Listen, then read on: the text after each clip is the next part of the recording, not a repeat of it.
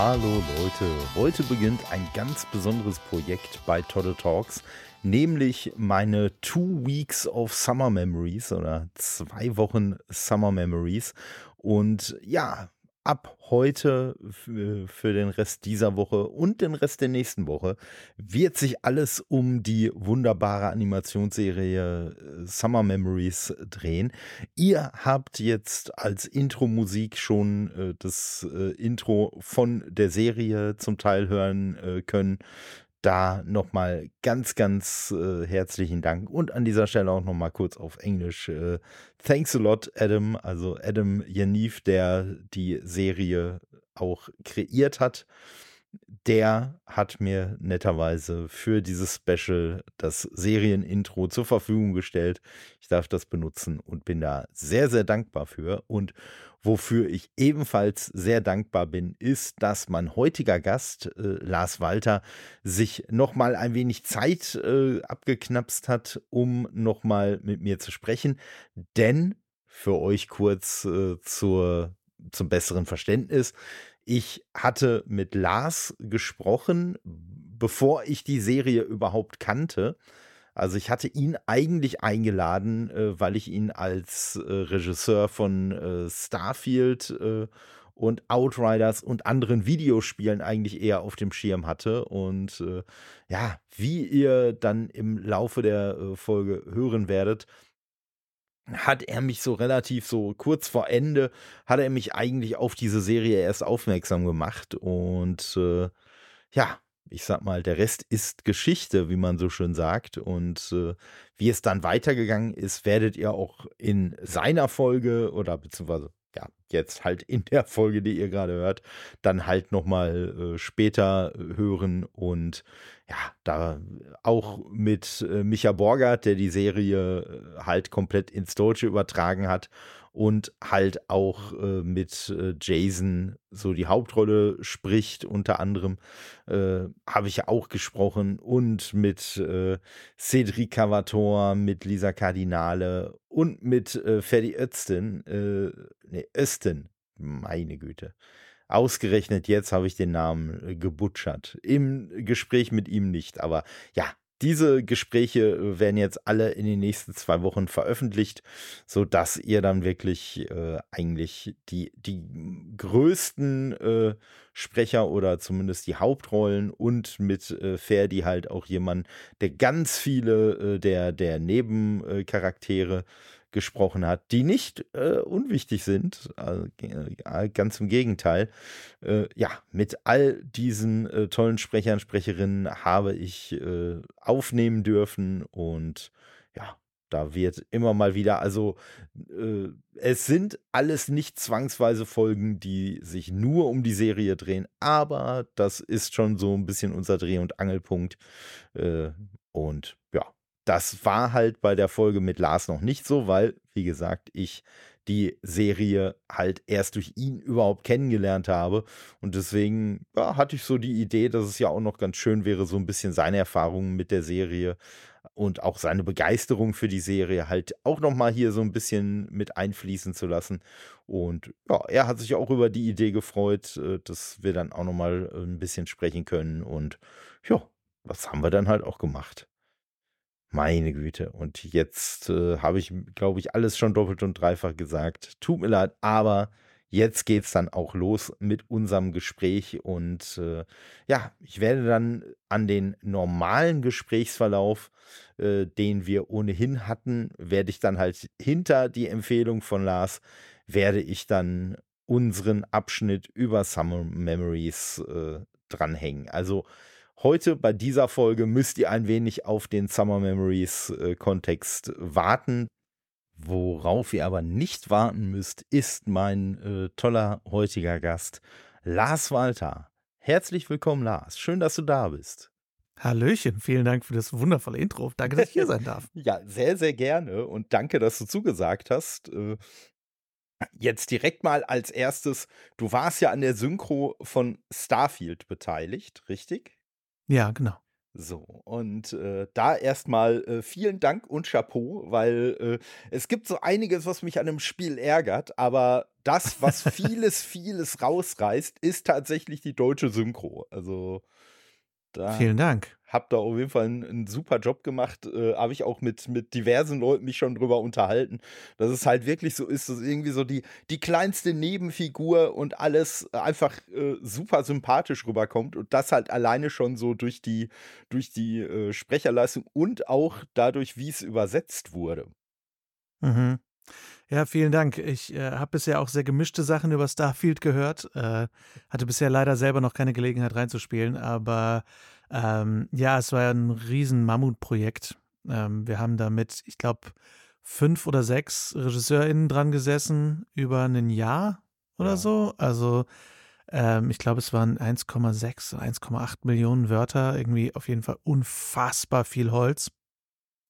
Ähm, ja, und ich, ich bin sehr froh, dass ich da ein Teil von sein konnte, weil man einfach diese ganzen kleinen Missionen hatte und hier noch einen Planeten, dann bist du jetzt der da und so. Und das war schon sehr schön. Äh, wobei ich sagen muss, dass mein Highlight von Starfield definitiv war, dass ich den bewundernden Fan sprechen durfte, der einem hart auf den Senkel gehen kann, aber ich liebe ihn. Es war einfach die ultimative Lizenz zum Overacting, das war fantastisch. Ja, ja, ich sag mal, dadurch denke ich mal, dass er ja eh ein wenig äh, da äh, äh in die Geg Richtung eingelegt ist, dass er einen ja nerven soll musstest du da wahrscheinlich äh, wirklich so, so gar keine Bremsen irgendwo anziehen. Ne? nee, überhaupt nicht. Wir haben am Anfang in den Aufnahmen wirklich gedacht, so, ist das zu viel? Und ich habe nur gesagt, ey Leute, hört euch das Original an. Der Typ geht hart auf die Zwölf. Dann mache ich das auch. Und äh, ja. ja, das war ganz wundervoll. ja, das ist auf jeden Fall, das ist auf jeden Fall sehr cool. Ähm, ich habe ich hab eine, eine besondere Beobachtung, also nicht, dass ich mir jetzt einbilde, dass nur ich die hatte, aber äh, was, was mir so äh, besonders aufgefallen ist, ist die Tatsache, dass im ganzen Spiel nicht gesiezt wird sondern nur geduzt. Habt ihr da irgendwie mm. so einen Hintergrund äh, dazu bekommen, äh, wie diese Entscheidung getroffen wurde, oder? Nee, haben wir ehrlich gesagt nicht. Also wir hatten uns zeitweise selber darum irgendwie gewundert, aber es war halt einfach ein Briefing so, ne? Es wird halt mhm. geduzt. Ähm, aber ich kann mir vorstellen, dass das letztendlich einfach so eine Universalisierung wurde von, von so spricht man halt in der Zukunft. Mhm. Ähm, das Siezen und Duzen ist im ganzen Synchron- und Übersetzungsmetier, finde ich, eine total ähm, diffizile Sache. Äh, ne, das ist auch was, was mich oft als Zuhörer stört, mhm. wenn es nicht gut gehandelt wird. Ähm, mein Lieblingsbeispiel, ich meine, wir sind hier beim Nerdcast, da darf ich kurz abnörden. Ja, klar. Äh, war immer, waren immer die Star Trek-Serien damals, wo du so denkst, so, ey Leute, ihr kennt euch seit sechs Staffeln, ihr kennt euch seit Jahren ihr nennt euch beim Vornamen ja. und ihr sieht euch immer noch. So, ergibt überhaupt keinen Sinn für mich. Ja. Ihr, so, ne? Und ähm, deswegen finde ich das oft sehr schwierig, dass das oft dann gesiezt wird, wo man sich denkt, hey, warum duzt ihr euch nicht einfach? Und meine Theorie ist, dass das einfach so ein bisschen umgangen wurde, dass sie gesagt haben, hey, es ist der Space Wilde Westen. Hm? Scheiß drauf, wir duzen alle. So. ja. Ähm, ja, das mit äh, Star Trek kann ich, kann ich dir nur, kann ich dir nur recht geben, weil äh, Ne, ich sag mal, äh, bei, im, im Englischen gibt es ja da nun mal einfach, bei, also rein jetzt bei dem Wort you gibt es ja gar keine Unterscheidung. Und ja, das, was man ja dann immer so ein bisschen heranzieht, ist ja, ne, äh, benutzen die Leute jetzt Vornamen oder Nachnamen, nennen die sich irgendwie Sir oder Ma'am oder sonst was. Und äh, ja, wie du schon sagst, ne, da hat man tatsächlich dann eine Variante, wo sich alle mit dem Vornamen ansprechen und dann wird sich immer noch gesiezt. Also vor allen mhm. Dingen, weil so dieses Siezen und Vornamen, das kenne ich eigentlich nur so aus so aus so ganz altmodischen Sachen mit irgendwelchen Butlern oder so, wo dann James ja, gesiezt wird oder so, ne? Aber ja, Absolut, ja, das macht's äh, total altbacken, finde ich. Ja. Und das macht's auch ganz steif. Und deswegen muss ich sagen, so als alter Trekkie war ich das, war ich total überrascht, was für eine andere Qualität Star Trek bekommen hat, als ich das erste Mal auf Englisch gesehen habe, weil ich dachte, ach krass, ihr seid viel, viel per persönlicher miteinander, ihr seid viel intimer miteinander, mhm. weil wenn Picard halt irgendwie zu Will Riker sagt, Will, come over. So, dann ja. ist es halt was anderes, als wenn er sagt, kommen Sie. Und ja. du denkst, nee, es ist so viel freundschaftlicher, väterlicher, was auch immer man will. Es ist intimer, einfach nur, weil nicht gesiezt wird. Und deswegen finde ich das eine total clevere Entscheidung, dass das bei Starfield so gehandhabt wurde. Ja, und äh, also ich, also mir fällt jetzt leider gerade kein, kein äh, direktes Beispiel ein, aber ich finde, es gibt auch viele Serien, wo halt auch ein bisschen so damit gespielt wird, dass das Verhältnis zwischen den Charakteren halt nicht so ganz eindeutig ist. Ne? Gerade so diese Variante, dann quasi genau das Gegenteil davon. Man duzt sich, aber man nennt sich halt beim Nachnamen, also Ne, so, so mhm. wirkt es dann quasi in der englischen Version. Und in der, Engl in der deutschen Version wird halt wegen der Nachnamen dann ein Sie daraus und äh, ja, diese, diese Ambiguität von dem Verhältnis, die wird eigentlich komplett rausgenommen, äh, weil durch das Siezen eigentlich die, äh, halt ein sehr förmliches Verhältnis dann kreiert wird. Voll. Ja, volle Kanne. Wo es gut gemacht wurde, zum Beispiel damals war bei Lethal Weapon, weil Martin Riggs, Mel Gibson wurde halt immer nur Riggs genannt hm. und geduzt. Ja. Da haben sie es dann sehr schön gelöst zum Beispiel. Ja, klar. Da haben sie es verstanden. Auf jeden Fall. Ja, und ich muss sagen, also meine, meine, äh, ganz, meine ganz persönliche Erklärung für die, für die Starfield-Variante war dann, äh, dass ich mal in einem Video von einem deutschen Auswanderer in den USA, der hat mal äh, so ein bisschen sich darüber äh, geäußert, dass wir ja die Amerikaner immer gerne als sehr oberflächlich und so äh, ansehen. Äh, unter anderem halt auch, weil die ja immer so freundlich sind und nett und so. Und äh, der hat es halt auch ein Stück weit, ne, deswegen so dieser Wild-West-Aspekt, den du, den du erwähnt hast, der hat da auch so ein bisschen mit reingespielt, weil er gesagt hat, ja Leute, aber ihr müsst halt verstehen, ne, so dieses Land ist ja von lauter Auswanderern, äh, ist es ja äh, quasi erstmal gegründet worden. Ja, und damals im Wilden Westen, da war es einfach wichtig, wenn einem jemand Fremdes begegnet, dann musste man erstmal freundlich mit dem umgehen, weil Ne, man war ja einfach darauf angewiesen, sich vielleicht gegenseitig auch zu unterstützen. Und deswegen musste man einfach sehr schnell auf, äh, sage ich mal, ein sehr freundliches Level kommen. Und da ist es jetzt halt nicht hilfreich, wenn man dann äh, da irgendwelche Barrieren aufbaut, auch nicht irgendwelche sprachlichen Barrieren. Und äh, ja, und das war halt auch so ein bisschen so mein Gedanke, dass ich so überlegt habe, ja klar, wenn wir jetzt quasi äh, die, da, äh, so, so die Galaxie bevölkern, äh, ja, da treffen wir halt auch ständig auf auf Leute, die wir bis dahin noch nie gesehen haben. Und äh, da ist es natürlich dann auch sinnvoller, wenn man nicht so diese europäische oder eigentlich ja sogar, wenn man es äh, streng nimmt, sogar diese sehr deutsche Version hat. So, alle, die von außen kommen, sind erstmal potenzielle Feinde und deswegen schotte ich mich irgendwie gegen die ab, sondern genau das Gegenteil. Ne, es gibt ja auch so diesen Spruch, ein Fremder ist ein Freund, den du noch nicht kennengelernt hast und äh, ja, und das, so, so habe ich das halt bei Starfield dann auch so ein bisschen interpretiert. Und ich fand es halt auch einfach so klasse. Wirklich, es ist ja auch, es, es zieht sich ja wirklich komplett durch. Also, wenn man irgendwie den Präsidenten von weiß ich nicht was äh, trifft, der einem auch in keinster Weise eigentlich äh, freundlich gesonnen ist, dann duzt man sich trotzdem mit dem. Da kommt trotzdem nicht dieses Sie auf. Und äh, wie du schon sagst, ich, ich habe da auch häufig bei Übersetzungen so ein Problem, wenn das Sie dann eingebaut wird. Und äh, ja, deswegen ist es mir da halt auch umso positiver aufgefallen, weil es nicht da war. Mhm, stimmt, das kenne ich noch aus, auch, aus keiner anderen Geschichte, wo das so konsequent umgesetzt wurde. Nee, Sehr spannend. Nee, also wie du, wie du gerade selber schon gesagt hast, man kennt es eigentlich nur aus den, aus den englischen Originalversionen, ne, wo die Leute sich dann halt eigentlich immer mit äh, Vornamen und You ansprechen. Ne, so dieses, dieses Gefühl, dieser Vibe, der so entsteht. Voll. Ja. Auf jeden Fall. Ich finde es auch, ähm, was leider im Deutschen verloren gegangen ist, so ein bisschen, ist natürlich auch, dass es halt so ultra multikulti ist. Mhm. Äh, weil man hört es da noch durch die Namen ein bisschen mehr. Ähm, aber es sind unterschiedlichste Kulturen, Nationalitäten in dem Spiel. Und ähm, das, da hilft es, finde ich, auch nochmal, das alles, alles so ein bisschen so in eine, in einen, in einen Schmelztiegel zu schmeißen, sprachlich, ja. dass ja. man sich halt nur duzt. Das, das auf jeden Fall. Das auf jeden Fall. Ähm, wie, lange, wie lange hast du jetzt äh, selber äh, an, dem, an den Regiearbeiten ge gesessen? Ui, äh, es ist ein bisschen schwer zu sagen. Ich, also über einen Zeitraum von, ich würde sagen, sechs, sieben Monaten war ich dran beteiligt. Hm? Aber ich glaube, ich war nicht von ganz Anfang an und ich war auch nicht ganz bis zum Ende dran beteiligt. Wie gesagt, es war, es war ein äh, großes Studio in Hamburg, äh, das das gemacht hat. Und ähm, das Projekt ja, lief, wie gesagt, über, ich glaube, fast ein Jahr. Und ja, ich glaube, so ungefähr über sieben Monate war ich da. Und für den, für den äh, bewundernden Fan war ich, ich glaube, sieben Stunden oder so im Studio. Okay. Da hast du, äh, äh, hast du dann für dich selbst Regie geführt oder hat das dein Kollege, Kollegin gemacht? Ein bisschen. Ähm, es, es war ein Kollege da, der, der ausgeholfen hat, aber dadurch, dass ich selber so viel für das Spiel schon Regie gemacht habe und der mhm. Kollege, der zu dem Zeitpunkt da war, war nicht so in der Materie, habe ich gesagt, nee, pass auf, ich, äh, ich I will handle this. das lief schon sehr gut. Ähm, aber äh, ja, hier und da hat er auf jeden Fall gut ausgeholfen. Also ich habe noch ein, zwei andere Rollen gesprochen. Ich habe die gerade nicht mehr so auf dem Schirm. Irgendeinen Typen auf einem, auf einem Tourismusplaneten oder so. War dann sehr, sehr anders und sehr flirty. Aber genau, ja, insofern, ich würde sagen, so sieben Monate insgesamt. Okay, ja, das ist auf jeden Fall schon mal, schon mal interessant.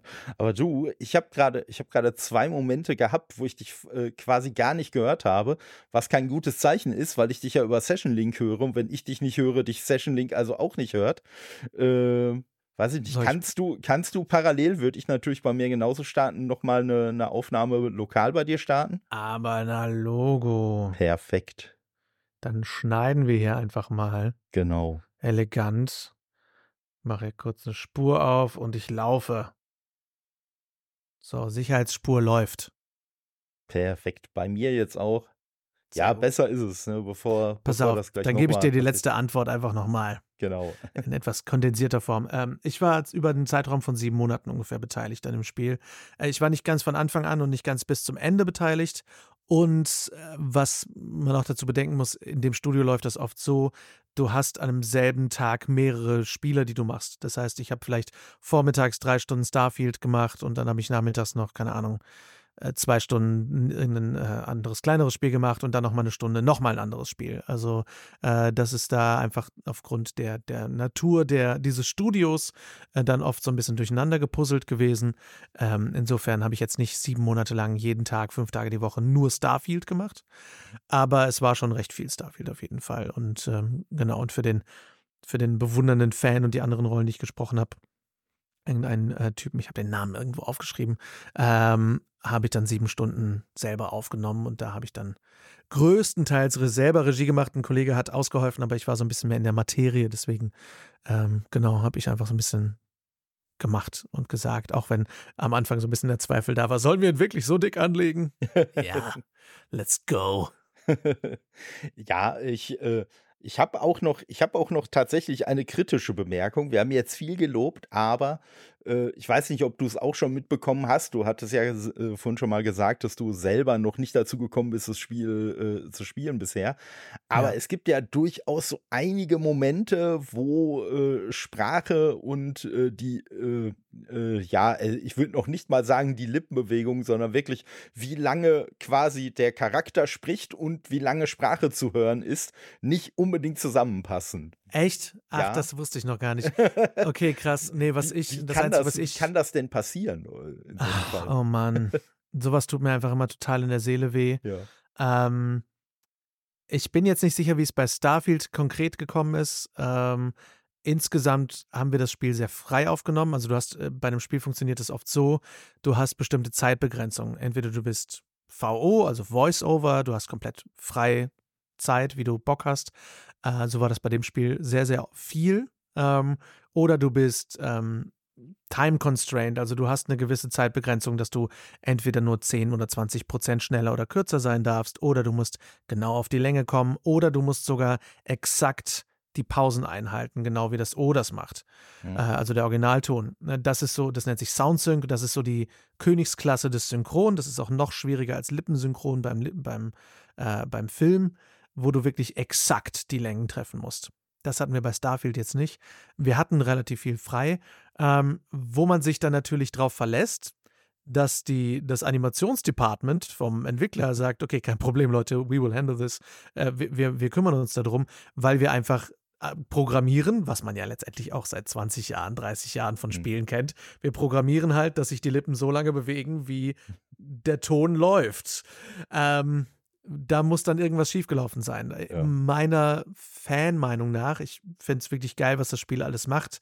Gleichzeitig finde ich es sehr schade, dass sie auch in der ganzen Mimik-Animation ähm, leider nicht, sie sind leider am Ziel vorbeigeschossen. Ich, hab, ich muss es äh, sagen, so als Konsument sehe ich sehe ich große Parallelen zu Mass Effect Andromeda, wo auch damals sehr die, die Mimik und die Gesichtsanimation kritisiert wurden. Ähm, und ich fand Mass Effect Andromeda noch besser gemacht. Also ich finde es äh, sehr schade. Ich habe es bei meiner Rolle vor allem sehr gesehen. Ich meine, der Typ spricht, ich wünschte, ich könnte deine Füße küssen. So spricht der Typ. Und die Animation ist. Und du denkst, was, was, was? Ja, was ist da los? So, so mitunter sehen die Charaktere ein bisschen gebotoxt aus.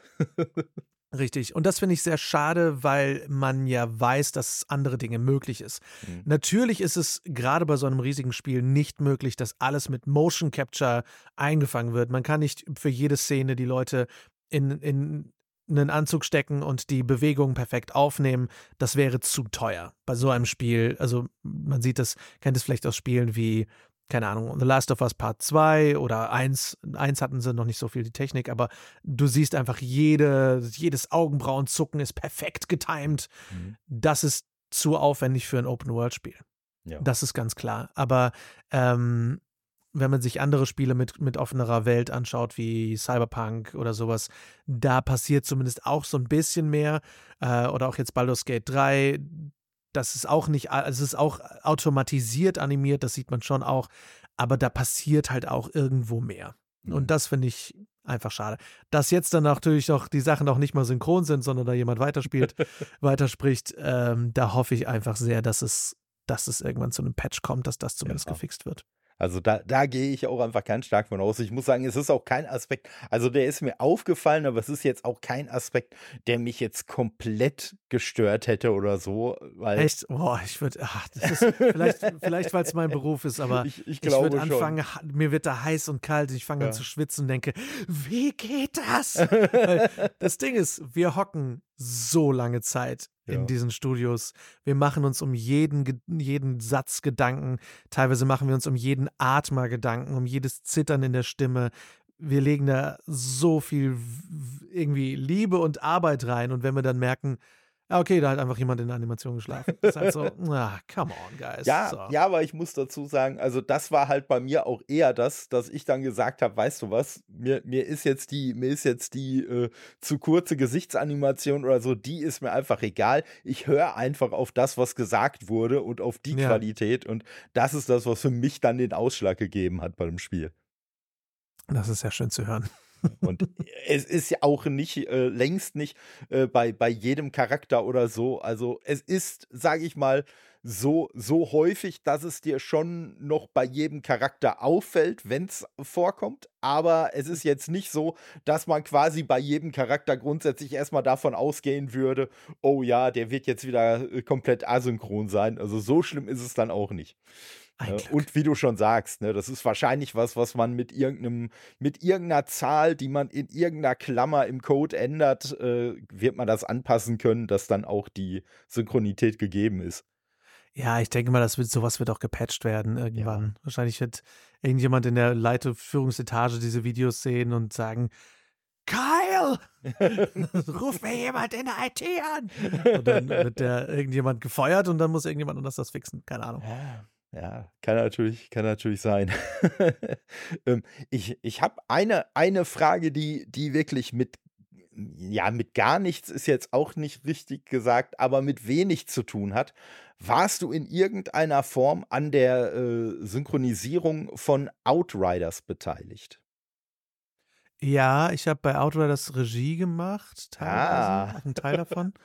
Und okay. ich habe auch irgendwen da gesprochen, beziehungsweise geschrien. Outriders war ja gefühlt einfach sehr viel ja. geschrien. Ja, ich hoffe, ich hoffe, äh, dass du vielleicht, weil das würde, das würde eine, eine äh, intensive Suche jetzt zu einem Ende führen. Warst du der, äh, und so nennen wir ihn liebevoll, also wirklich liebevoll, warst du der Kotze-Typ? Who knows? Aber es kann sein. Ich weiß es ehrlich nicht mehr, weil es so ja. lange her ist. Es ja. ist möglich. Es ist auch möglich, dass ich bei dem Kotze-Typ Regie geführt habe. Das Ding ist, das ist lustig, dass du es ansprichst. Ich weiß es ja. wirklich nicht, aber ich, ich hege sehr viel Liebe für Kotze-Takes. Ja. ähm, I don't know. Wieso? Was ist denn mit dem Kotze-Typ? Der, der Kotze-Typ, also äh, bei dem ganzen Spiel, und ich mag es sowieso grundsätzlich, aber der Kotze-Typ, jedes Mal, wenn er aufgetaucht ist, habe ich ein breites Grinsen im Gesicht gehabt. Sogar schon bevor er aufgetaucht ist. Einfach nur, weil ich wusste, hey, gleich, wenn ich da bin, dann spricht wieder der Kotze-Typ. Und der Kotze-Typ, ich versuche jetzt mal, so gut ich es irgendwie hinkriege, es äh, irgendwie nachzuahmen. Der sagt halt: Achtung, tritt nicht in die Kotze so, und Ach irgendwie so. so. dieses, so vor allem dieses leicht versetzte Kotze und äh, dieser, dieser Tonfall, der ist einfach so, so schön, so lustig oder macht einfach so gute Laune, egal wie abgenervt man vielleicht vorher war, sobald er, wie gesagt, sobald man auf diesen, auf diesen Saloon zugeht, äh, wo er drin steht und halt diese Warnung immer wieder von sich gibt, egal wie oft ich die gehört habe, ich musste jedes Mal lachen. Und ich habe auch im Internet gesehen, dass es auch da durchaus Leute gibt, die halt wild auf der Suche danach waren, hör mal, wer hat diesen Satz gesprochen? Oh, da kann ich, also wenn du mir ein Video schickst äh, davon, dann kann ich mal gucken, ob ich raushören ja. kann, welcher Kollege das war. also ich sag mal, es, es, äh, ich, ich könnte mir so von der Stimmfarbe her, könnte ich mir durchaus vorstellen, dass du es vielleicht tatsächlich warst. Also, I don't know. Das Ding bei diesen Spielen ist, ja. also A, ist es echt schon ein Weilchen her.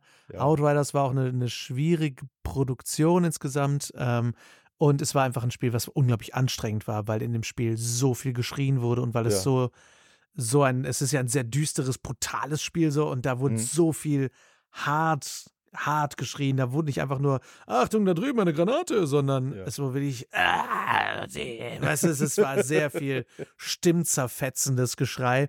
Und deswegen ist es uns allen auch sehr äh, ambivalent so im Kopf geblieben, weil es so ein unglaublich anstrengendes Spiel war. Ja. Ähm, aber ähm, ja, ich, ich weiß es leider wirklich nicht mehr. Ja, ich werde mal, ich werd mal gucken, weil, wie Schick gesagt, es ist, sehr, es ist sehr einfach äh, äh, zu reproduzieren, die Stelle. Von daher werde ich dir da auf jeden Fall mal einen Clip schicken und äh, gerne. Wie gesagt, ich, äh, äh es, es wäre schon sehr cool, wenn du es wenn gewesen wärst. Äh. das würde mich jetzt auch freuen, wenn ich jemand bin, der Freude ins Gesicht zaubert bei diesem Spiel, freue ich mich. Ja, und vor allen Dingen, und vor allen Dingen, indem er vor Kotze warnt. Also. Ja, fantastisch. Ein Dienst an der Menschheit. Ja, auf jeden Fall, auf jeden Fall. Wobei ich, wobei ich sowieso fand, ich weiß jetzt nicht, ob das immer beabsichtigt war, aber es gab halt sowieso ein paar äh, lustige Momente, sage ich mal, in dem Spiel. Also lustig halt auf eine sehr schwarzhumorige Art und Weise, aber äh, ne, also ich, ich kann mich auch so spontan noch an eine äh, Stelle erinnern, wo dann äh, der äh, Protagonist, der jetzt in meinem Fall, weil ich den männlichen gespielt habe, vom Tobias Breckling ausgesprochen wurde, wo er dann Jeder bei irgendwem ankommt. Protagonist. Genau, ne, und er dann irgendwie ankommt und äh, er wurde aufgespießt oder verbrannt oder andersrum, da bin ich mir nicht ganz sicher. so, ne? Und das fand ich deswegen so lustig, weil in dem Moment, wo er sagt, er wurde aufgespießt und verbrannt, ich mir selber die Frage gestellt habe, woher will er wissen, dass das in der Reihenfolge passiert ist? So. Und dann, ja, oder andersrum, da bin ich mir nicht ganz sicher. Ja, das war fantastisch. Ja, das Spiel hatte schon so einen ziemlichen John McClane-Humor ja, irgendwie ja. zwischendurch. Volle Kanne. Und der Tobi bringt das halt einfach immer super rüber. Mit dem Tobi Brecklinghaus habe ich das erste Mal gearbeitet äh, für Ghost Recon Wildlands 2016. Ja. Und da hat er den Nomad gesprochen, den männlichen Hauptsoldaten. Ja. Und äh, die Dani Bette Koch, die auch die weibliche Spielerin auch bei Outriders spielt, äh, ja. spricht, die hat auch die weibliche Nomad gesprochen. Also die beiden sind oft so das Spieler-Soldatinnen-Paar. Und äh, der Tobi war halt auch einfach, der hat so einen geilen Humor dann da auch reingebracht. Äh, der ist da echt immer super für. Und ein fantastischer Bud Spencer-Imitator, by the way. Okay. ja, ich, ich muss sagen, ich weiß nicht, kennst du die Raureif-Saga, das Hörspiel? Nee, kenn ich nicht. Da hat er auch mitgemacht und da spricht er, äh, äh, da spricht er äh, den, den äh, Grob, den Sohn von Grobian, also ein fieser, fieser Riese. Und ja, da muss ich auch sagen, da habe ich auch so zwischendurch äh, so, so äh, sehr eindeutige Bud Spencer-Vibes auch gespürt. Also. Auf jeden Fall. Das ist großartig. Was ich bei ihm, was ich bei Tobi sehr mag, ist, ich liebe es, ihn auf Sachen zu besetzen, die nicht Kratos sind, weißt du, die nicht Junge sind. Ja. Ähm, was ich super finde. Ich liebe ihn in dieser Stimme.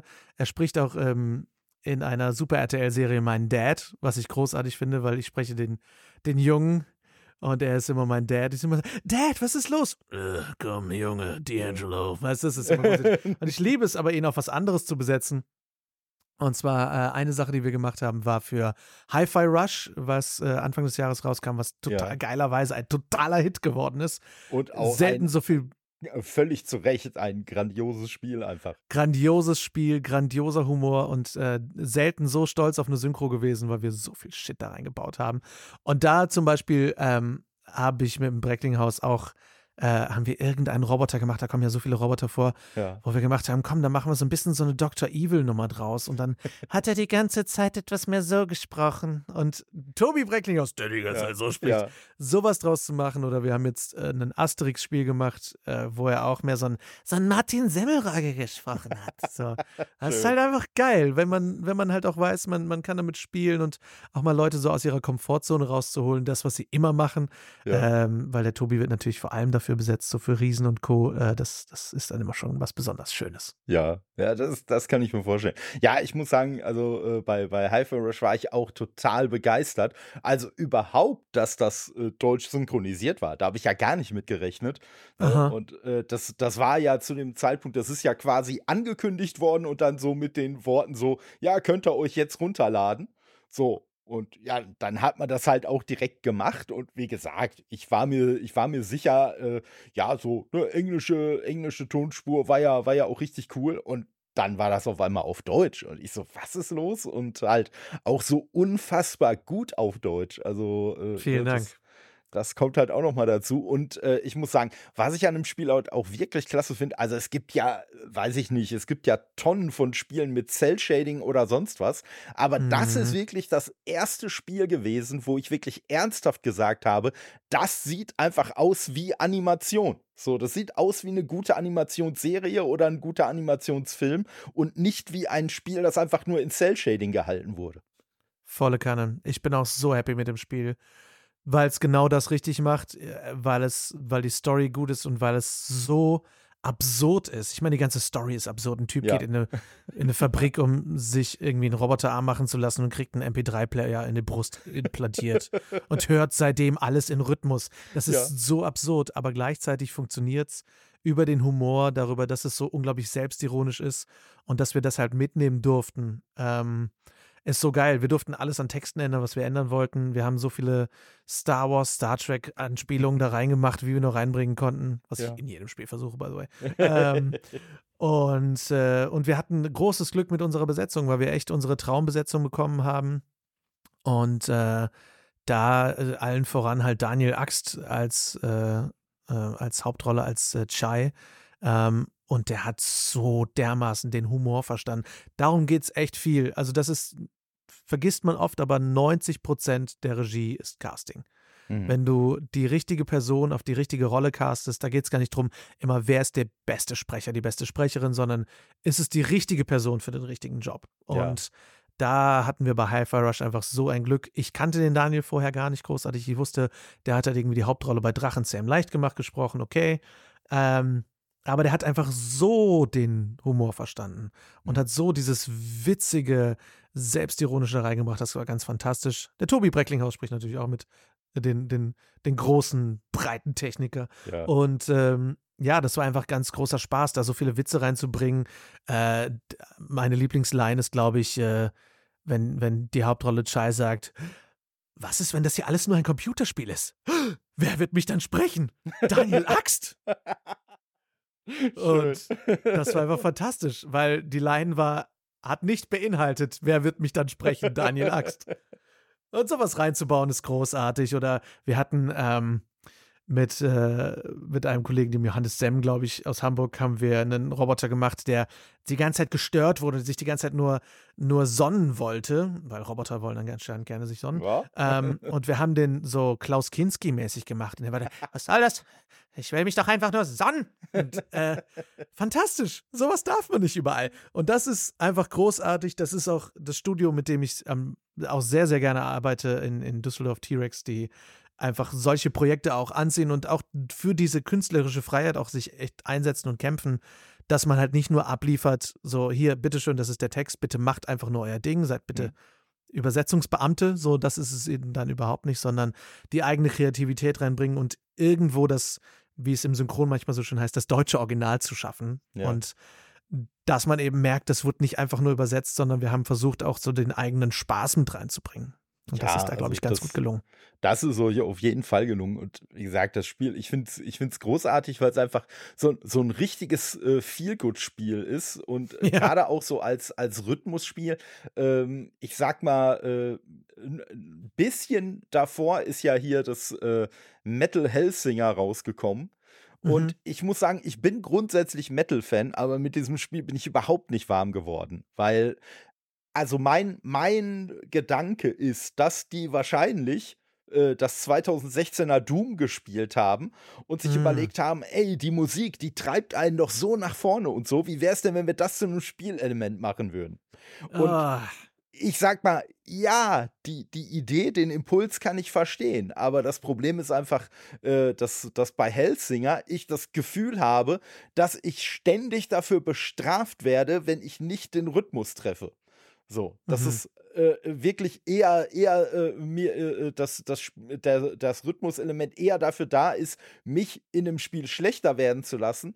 Und bei, bei Hyper Rush, da ist es wirklich so, da, äh, da, da ist ja, da ist ja der Rhythmus auch, ich sag mal, sehr verzeihend eingebaut. Und es gibt mhm. ja auch ganz viele äh, Visual Cues und so, damit man halt äh, wirklich überall einfach diesen Rhythmus immer mitbekommt und nicht wie bei äh, äh, Helsinger immer unten auf so eine komische Leiste gucken muss, auf so eine pulsierende. Und äh, ja, und ich sag mal, wie gesagt, bei, bei äh, Helsinger habe ich das Gefühl, der Rhythmus, der will mich ausbremsen, der will mir irgendwie zeigen, so, haha, guck mal, wie scheiße du bist. Und äh, ja, bei Hyper Rush ist es genau das Gegenteil. Da will der Rhythmus und die Musik und eigentlich so das ganze Spiel, das will dich einfach pushen. Und wenn dir irgendwas nicht gelingt, ach komm, ne, egal egal. So, wir, wir ziehen weiter durch und wenn es dir gelingt, ja, dann, dann funktioniert es vielleicht noch ein bisschen fluffiger. Aber auch wenn es nicht, wenn du den Rhythmus nicht triffst oder so, dann ist es immer noch ein cooles, spaßiges Spiel. Volle Kanne. Wobei ich feststellen musste, dass die, die Rhythmusnummer auf dem Rechner sehr viel schlechter funktioniert als auf der Xbox. Oh, okay. Da, da war, weil beim Rechner hast du das Gefühl, da ist immer so ein leichter Delay von so ein paar Millisekunden und du denkst, ah, ich war auf dem Rechner sehr viel schlechter als auf der Xbox. Ja, ja ich, ich habe das Problem, ich habe das Problem, äh, mit, mit dem Steam Deck habe ich das, glaube ich, auch gehabt. Also, dass mhm. ich da so ein bisschen äh, irgendwie das Gefühl hatte, so, Moment mal, du hast doch jetzt rechtzeitig gedrückt, aber irgendwie genau. hat es doch nicht so funktioniert. Das äh, ist dann schnell frustrierend. Ja. Aber ansonsten, ich meine, das Spiel macht es einem so einfach eigentlich. Und ich meine, die ganze Welt bewegt sich im Rhythmus. Das ist auch eine ja. Idee, auf die man erstmal kommen muss, dass das ja. gesamte Level im Rhythmus sich bewegt. Das ist und, Wahnsinn. Und vor allen Dingen das halt auch hinzukriegen, ohne dass es jetzt irgendwie so, so cringy wirkt oder so, mhm. dass man sich denkt, oh Leute, das ist jetzt aber ein bisschen sehr aufgesetzt. So nein, es wirkt einfach alles komplett organisch und, und eigentlich schon so ein bisschen zwangsläufig. Ja, das, das muss so sein. Diese Welt, in der ich da spiele, die ist halt einfach so. Und ah, selbst diese, selbst diese kleinen Tutorials, wenn man dann irgendwelche neuen Moves oder sowas äh, beigebracht kriegt, mit dem Publikum dann dabei, also äh, das hat sich schon sehr Guitar Hero-esque angefühlt, fand ich. Das stimmt, ja. Voll. Ja, das, das ist definitiv äh, nichts, nichts Schlechtes. Also, ähm, aber du, du sprachst es gerade schon an, äh, dass das in, äh, mit einem Studio aus Düsseldorf gemacht wird. Also so, was ich so mitkriege, äh, scheinen Spiele ja auch so wahrscheinlich werden jetzt tausend Leute aufschreien und mir Gegenbeispiele entgegenrufen, aber ich glaube, in Nordrhein-Westfalen, wenn man da sowas mit Synchro macht, dann ist, sind Spiele, glaube ich, noch so die beste Möglichkeit, oder? Ähm, jein. Also es kommt drauf an. Es gibt genug Sparten, wenn du jetzt irgendwie als Sprecherin unterwegs bist. Mhm. Ähm, es gibt Doku, es gibt Film und Serie auf jeden Fall. Ähm, Spiele sind ein sehr saisonales Ding. Ähm, gerade weil viele Spiele in den Weihnachtsmarkt wollen äh, und, und Richtung Oktober, November, Dezember irgendwie erscheinen, mhm. wird im Sommer sehr, sehr viel lokalisiert und synchronisiert. Das heißt, da passiert dann irgendwie ganz viel und dann im Winter ganz wenig, was schade ist. Ähm, aber es ist eigentlich relativ breit gefächert. So, wenn du irgendwie im Synchronbereich irgendwas machen möchtest, im, im NRW-Raum, da ist schon, äh, es gibt relativ viele Spiele, Spielestudios dann. Du hast in Köln welche oder eins auf jeden Fall, ein großes. Äh, und du hast äh, in Düsseldorf halt eins. Du hast in, in Offenbach hast du zwei, bei Frankfurt. Ähm, das auf jeden Fall. Aber ansonsten, klar, irgendwie Berlin und Hamburg ist halt sehr, sehr, sehr, sehr viel.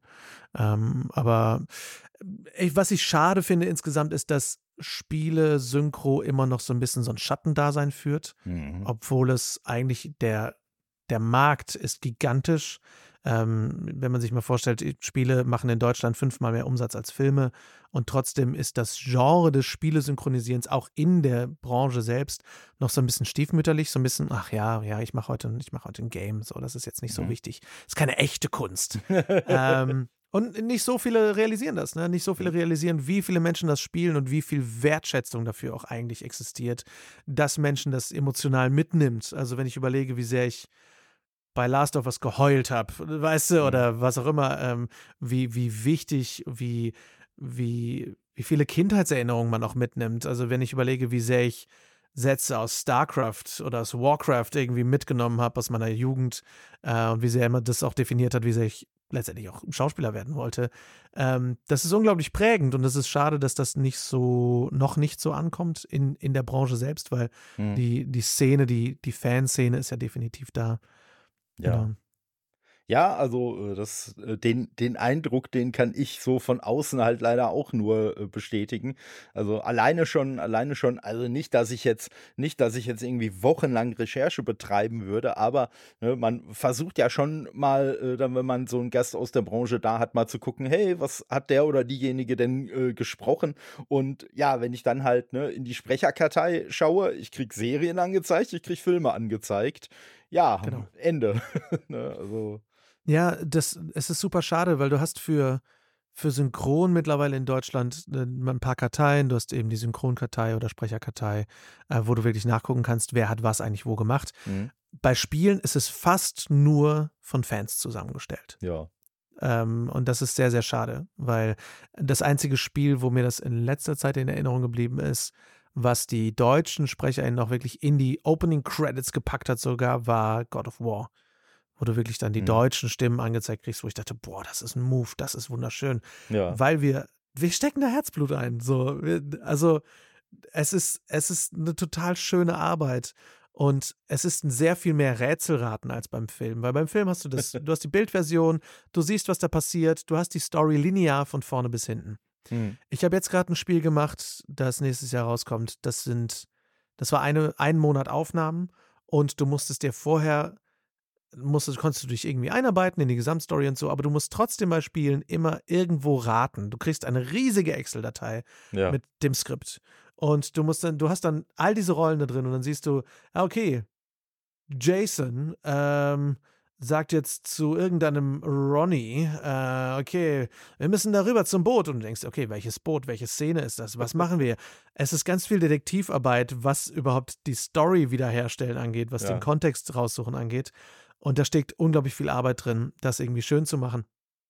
Und da ist es dann eben schade, dass es aus der Branche selber noch nicht so wertgeschätzt wird, wie zum Beispiel in Amerika oder in England, wo du BAFTAs hast, wo du äh, riesige Preise hast für das Schauspiel in den Spielen. Ja. Ähm, das ist sehr, sehr schade, weil wir haben immer noch keinen Gaming-Oscar sozusagen in Deutschland. Mhm. Ähm, und es hätte das verdient, weil ich finde, dass da wird auch teilweise ne, nicht durchgehend, es sind nicht immer die Ressourcen da, um alles perfekt machen zu dürfen. Äh, manchmal ist es auch wirklich einfach, liefert ab, ihr dürft keine Texte ändern, macht bitte einfach und das bitte bis vorgestern. Mhm. Das gibt es natürlich auch, leider. Ähm, aber es gibt so viele schöne Performances und da finde ich es äh, eigentlich auch das wert, dass das noch mehr gewertschätzt wird.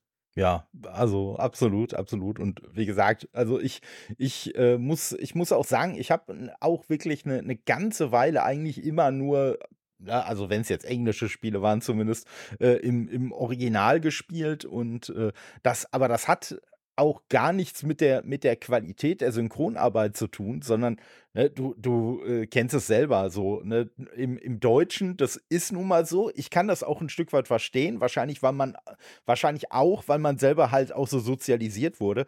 Aber im Deutschen ist es ja zum Beispiel komplett tabu eigentlich mit irgendwelchen Akzenten oder Dialekten oder so zu arbeiten. Fast, das wird ja fast nur gemacht, wenn man einen komischen Effekt erzeugen möchte. Ne? Korrekt, und, ja. Ne? Und das, was man dann so vielleicht im Original hat, wo man dann hört, ey, die eine Person, also selbst wenn man es vielleicht nicht zuordnen kann, aber wenn man dann einfach irgendwie Leute hat, so drei verschiedene Leute, die einfach komplett anders Englisch sprechen, wo du zumindest schon mal weißt, okay, die kommen alle nicht aus, äh, aus demselben Ort oder so, oder äh, ja, das äh, ja, ist, ist, dann, ist dann schon ein Unterschied. Du hast alleine ja immer mit, mit britischem Akzent und amerikanischem Akzent. Das ist so ein Riesending, so ein Werkzeug was es so schwer macht umzusetzen im Deutschen. Ähm, äh, ich durfte es seltenst machen. Manchmal konnten wir es machen. Das Spiel, was mir jetzt noch sehr in Erinnerung bleibt, da gibt es auch hoffentlich nächste Woche endlich das Making-of zu. Äh, das kam jetzt am 19. Oktober gerade raus, das Mord im Orient Express von Mike ja. Kreuz. Ja. Ähm, Hercule Poirot, schöne klassische Agatha Christie Krimi-Story. Da habe ich Regie gemacht und, und einige Rollen gesprochen. Und da haben wir komplett Akzente gemacht. Ja. Also da hat wirklich fast jede einzelne Rolle einen Akzent. Wir haben Poirot natürlich mit einem fetten französischen Akzent. Wir haben italienischen Akzent, ungarischen Akzent ein bisschen, russischen Akzent. Und wir haben da zum Beispiel versucht, dass die Briten sauberer sprechen als die Amerikaner. Ja. So, dass die Amerikaner sind alle so ein bisschen lockerer und die, die Briten sind alle ein bisschen spitzer. So. Ja. Sowas kannst du halt so ein bisschen machen, ne? Aber ich verstehe total, dass es sehr schwer ist, äh, weil wir nicht damit in unserer synchronen Geschichte aufgewachsen sind. Äh, wäre mhm. das ab den 50ern so gewesen oder ab den 40ern, dass, äh, dass es vollkommen cool ist, wenn jemand sechselt, Ne, dann würden wir es jetzt auch nicht konstant als, als witzig abstempeln, was auch sehr ja, schade ist. Ja. Ne? So, ah, jemand sechselt, haha, kann ich nicht ernst nehmen. Das ist scheiße. So. Ja. Und ähm, da hoffe ich, dass sich das noch so ein bisschen ändert. Aber ähm, ja, natürlich habe ich da auch manchmal das Ding, wo ich sage, ah, ich würde gerne die sprachlichen Feinheiten mitkriegen, ich stehe auf Englisch um. Zum Beispiel halt bei einem, auch bei einem, und, oder, oder wenn ich das Gefühl habe, da ist so eine Hardcore-Performance drin, da, da will ich mal das Original hören. Mhm. Und da ist zum Beispiel eins, ja, bleibt eins meiner Lieblingsbeispiele Last of Us, wo du einfach diese krassen Emotionen hörst ja. und denkst, oh ja, das ist schon schwer über, zu übersetzen. Ja, ja, vor allen Dingen, also da haben ja, da haben ja auch gerade so ein äh, Noel North und äh, Troy ja. Baker, die haben ja da auch extrem abgeliefert. Ja, und Ashley Johnson und Laura ja. Bailey, ne, das war einfach so, boah, ich meine, Ashley Johnson und Laura Bailey haben beide respektive für den ersten und zweiten Teil einen BAFTA bekommen ja. für, äh, für die beste Performance, wo du denkst, ja, ihr habt euch aber einfach einen abgespielt, das war so geil. Das ist ja legendär, so, ne, und ja und da, die, da hast du aber auch mehr Zeit. Das darf man auch nicht vergessen. Du hast im Original meistens mehr Zeit, um das zu machen und du gibst selbst den Ton vor. Du erarbeitest es mit der Regie, welchen Ton soll es haben. Und im Deutschen kannst du dir zwar diesen Wolf spielen, aber meistens musst du dir den Wolf bitte in exakt derselben Zeit spielen, wie es das ja. im Englischen gemacht hat. Und da kannst du dir selten erlauben, dass du den zusätzlichen Atmer hier machst oder, ähm, oder mal leiser wirst, als das das Original vielleicht gemacht hat, weil du es anders interpretierst das ist schon, eine, deswegen ist es eben im Synchron auch eine andere Kunst, weil du es nicht selber komplett aus dem Nichts erschaffst, sondern dich draufsetzen musst. Und da, ähm, und das aber bitte dann eben in, in der und der Zeit, ne? Weil du musst dann bitte heute trotzdem 300 Takes schaffen und die haben das aber vielleicht eben ganz entspannt über einen Zeitraum von fünf Jahren gemacht, wie bei ja. Last of Us zum Beispiel. ähm, und du musst es aber bitte jetzt in drei Tagen schaffen. Ja, ja das ist schon, das, das, ist schon hart. Aber wie gesagt, ich äh, habe ja jetzt, ich habe ja jetzt so in den, in den letzten, in den letzten Wochen äh, habe ich ja äh, sehr, sehr viel auch mit Sprechern, Sprecherinnen äh, ges gesprochen. Und äh, klar, man, man muss halt auch sagen, was für mich persönlich auch nochmal so ein Nebeneffekt ist, ist halt, dass das auch mir selbst äh, halt nochmal eine ganz andere Wertschätzung äh, vor der äh, Synchronarbeit einfach äh, beschert hat. Und äh, ja, und dass ich jetzt auch angefangen habe, weil auch da sind ja eigentlich alle irgendwie mit im Boot, dass ich mir jetzt auch wieder irgendwelche Anime-Klamotten anschaue. Einfach äh, grundsätzlich erstmal, weil ich weiß, ey, die und die Person spricht damit und deswegen möchte ich mir das jetzt angucken. Und, ja, das ist geil. Es ist immer das, das Gefühl, als würde man einem Freund zugucken, ne? Also ja. es ist halt, wenn man die Leute dann irgendwie kennt oder so, ist so, ah, ja, geil, geil, geil, das ist der dabei. Ja, vor allem, vor allem wenn das dann auch noch so Fälle sind, wo man dann irgendwie gehört hat, ey, äh, die und die Serie, die hat mich ja eigentlich damals dazu gebracht, dass ich den Job überhaupt machen äh, wollte und jetzt durfte ich da mitsprechen oder so. Ja, da freut man sich dann einfach auch äh, richtig für die Leute. Volle Kanne, ja. Das, das ist schon so. Und äh, ja, und wie gesagt, also äh, die deutsche Synchronlandschaft, ich glaube, die behaupte ich jetzt einfach mal, äh, die, die sucht, glaube ich, weltweit äh, ihresgleichen, oder? Ist auf jeden Fall unter den Top. Ich glaube, es, es gibt eine schöne Doku, die heißt Being John Clooney. Gibt es, ja. glaube ich, immer noch auf Netflix über die Synchronsprecher von George Clooney. Ja. Super spannend, wenn man sich für Synchron interessiert. Und das Geile ist, jedes Land sagt, sorry, aber Italien hat die besten Synchronsprecher der Welt. Frankreich hat die besten Synchronsprecher der Welt. Deutschland ja. hat die besten Synchronsprecher. Wir halten uns alle für die Besten auf jeden Klar. Fall. Ähm, ich glaube, es ist alles sehr viel. Deutschland hat auf jeden Fall eine, eine geile Synchron- Branche, eine geile Synchronlandschaft, weil uns das irgendwie auch allen echt am Herzen liegt. Du hm. wirst nicht Synchronsprecher, weil du einfach nur Bock auf die Kohle hast. So, dann, dann sprich halt Werbung. So. Ja. Aber ähm, es geht schon sehr ums Feeling und um, und um den Spaß und, und letztendlich, ne, das Handwerk wird auch davon ausgemacht, dass du, du kommst rein und du sagst, okay, was machen wir heute?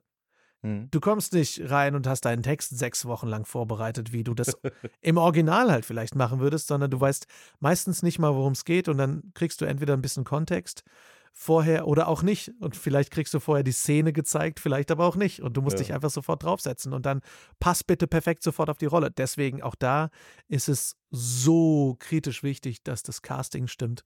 Mhm. Ähm, aber ja, es ist, wenn es dann halt passt und so, ist es ein Riesenspaß. Und mittlerweile, wenn man halt dann irgendwie die anderen kennt, ist es total schön, sich jetzt irgendwo zu hören und, und zu hören, ach schön, da ist die Kollegin, da ist der Kollege und so. Und mhm.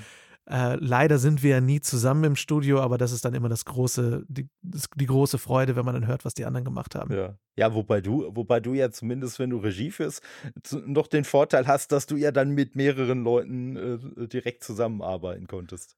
Voll, das ist auch mein größter Spaß. Also ich, ich liebe Sprechen sehr und Sprechen an sich, die, das Handwerk an sich macht mir noch mehr Spaß als Regie. Aber was ich an der Regie einfach so sehr liebe, ich sehe all diese fantastischen, witzigen, intelligenten, talentierten Menschen bei der Arbeit. Ja. Und ich kann mit denen zusammen was erschaffen. Und das ist halt richtig geil, wenn du diese tollen Leute dann vor Mikro hast und mit denen ausprobieren kannst und sagen kannst, ah, wie wär's, wenn du mal das machst? Wie wär's, wenn du mal ja. das machst? und äh, manchmal führt das halt dann zu so totalen Fan-Momenten, ne, wenn du halt dann Leute irgendwie vor Mikro hast, wo du denkst, oh mein Gott, das ist, das ist natürlich, ne, wenn, also da war mein absolutes Highlight, ich habe 2016, 2017 habe ich Star Wars Battlefront 2 gemacht, das mhm. war eins meiner ersten Spiele. Und da durfte ich halt einmal mit fast allen Original Star Wars Sprechern arbeiten. Und wenn du halt Wolfgang Pampel, die Stimme von Harrison Ford vom Mikrofon im Raum neben dir hast. Oh mein Gott, ich war so, ich war noch nie in meinem Leben bei der Arbeit so aufgeregt, glaube ich, weil du einfach diesen netten Mann hast und ja. du hörst Harrison Ford. Du kannst doch nicht anders. Du denkst die ganze Zeit nur, du musst dich echt so hart auf die Arbeit konzentrieren, weil du denkst, das ist Harrison Ford, das ist ja. Harrison Ford, das ist und dann, und dann sagst, ja, es gab mal diesen einen Film, ah, das war so unglaublich schlecht gemacht. Ähm, wie hieß der noch, ähm, wo der dann so bei den Amish, äh, der einzige Zeuge, dabei hockst und die ganze Zeit an jedem seiner Worte hängst. Ähm, das ist natürlich, das ist natürlich der, der Jackpot, ne? wenn du ja. diese Menschen kennenlernen darfst und, und mit denen was ersch erschaffen darfst. Und letztendlich auch siehst, dass sie alle nur mit Wasser kochen. Ne? Das ist, finde ich, auch ganz wichtig. Wer, also die haben ihren Erfolg mehr als verdient und gleichzeitig zeigt es auch, die machen das halt auch schon seit 40 Jahren oder ne, ne, wenn man dann irgendwie in Berlin war oder hier oder die, die Landschaft war damals anders. Weil, gerade wenn man jetzt anfängt oder jetzt auch einfach, ne, du hängst halt irgendwie dann im Kölner Raum oder so und denkst, ach, warum kriege ich keine Feststimme? Warum darf ich nicht Toby ja. Maguire sprechen? Was auch immer das hat, ist einfach anders erwachsen auch, ne? Und, ja. und auch diese Menschen machen Fehler und auch diese Menschen verlesen sich zwischendurch oder wissen nicht, was sie machen sollen. Mhm. Und das ist, finde ich, sehr menschlich, dann auch zu sehen, okay, es gibt keinen Zaubertrank, es gibt kein Zaubermittel, womit man der perfekte Sprecher wird. So. Ja. Ja, also es äh, klingt auf jeden Fall, klingt auf jeden Fall schon auch, auch wirklich sehr cool. Und ja, und du sprichst was an. Das ist natürlich jetzt gerade so bei Star Wars Battlefront, das ist ja auch ein Vorteil, den wir dann mit der deutschen Version haben, dass bei uns quasi die Originalstimmen zu hören sind, also die, die wir als Originalstimmen kennen. Und ich muss sagen, bei Star Wars, da, da ist es mir auch so äh, gegangen. Ich habe mal, ich habe äh, mal, mir mal die äh, Despecialized Editions äh, von 4, 5 ah. und 6 äh, besorgen können. Und da waren ja auch die verschiedenen Tonspuren bei. Aber ich muss sagen, so, äh, da, und das war so in meiner ganz krassen, hey, ich gucke alles nur auf Englisch Phase, aber Nein, Star Wars oder wie wir es ja damals noch kennengelernt haben, Krieg der Sterne. Nee, das musste einfach deutsch sein. Das musste einfach die deutschen Stimmen sein. Alles andere hat sich da irgendwie falsch angehört. Und ja, und wir haben in den Spielen halt nicht irgendwelche Soundalikes drin, sondern ne, dann tatsächlich die Leute, die es halt damals auch gesprochen haben. Voll, das macht so viel Nostalgie. Und das ist natürlich auch, ne, womit wächst du auf? Weil ja. als Kind hörst du also ich weiß nicht, wie es heute so ist, aber wir, wir haben wir damals das halt auf Deutsch geguckt. ähm, und, und das macht natürlich auch ganz viel aus, ne? Womit, womit wächst du auf? Wenn du mit der deutschen Arnie-Stimme aufwächst, so, äh, dann, dann hörst du den Arnold Schwarzenegger auf Deutsch an und denkst, hey, gar, gar kein schlechter Schauspieler. So, dann hörst du den Arnold Schwarzenegger auf Englisch und denkst, oh, Oh. Ähm, ja. ja. oder ne, also, und es ist auch spannend, diese letztendlich den verschiedenen Charakter von verschiedenen Sprechern auf diesem Schauspieler zu, zu hören. Zum Beispiel ähm, Russell Crowe wurde ja früher von, ähm, mein Gott, jetzt fällt mir der Name nicht ein. Fröhlich nicht. Ähm, mein Gott, ich muss ihn raus.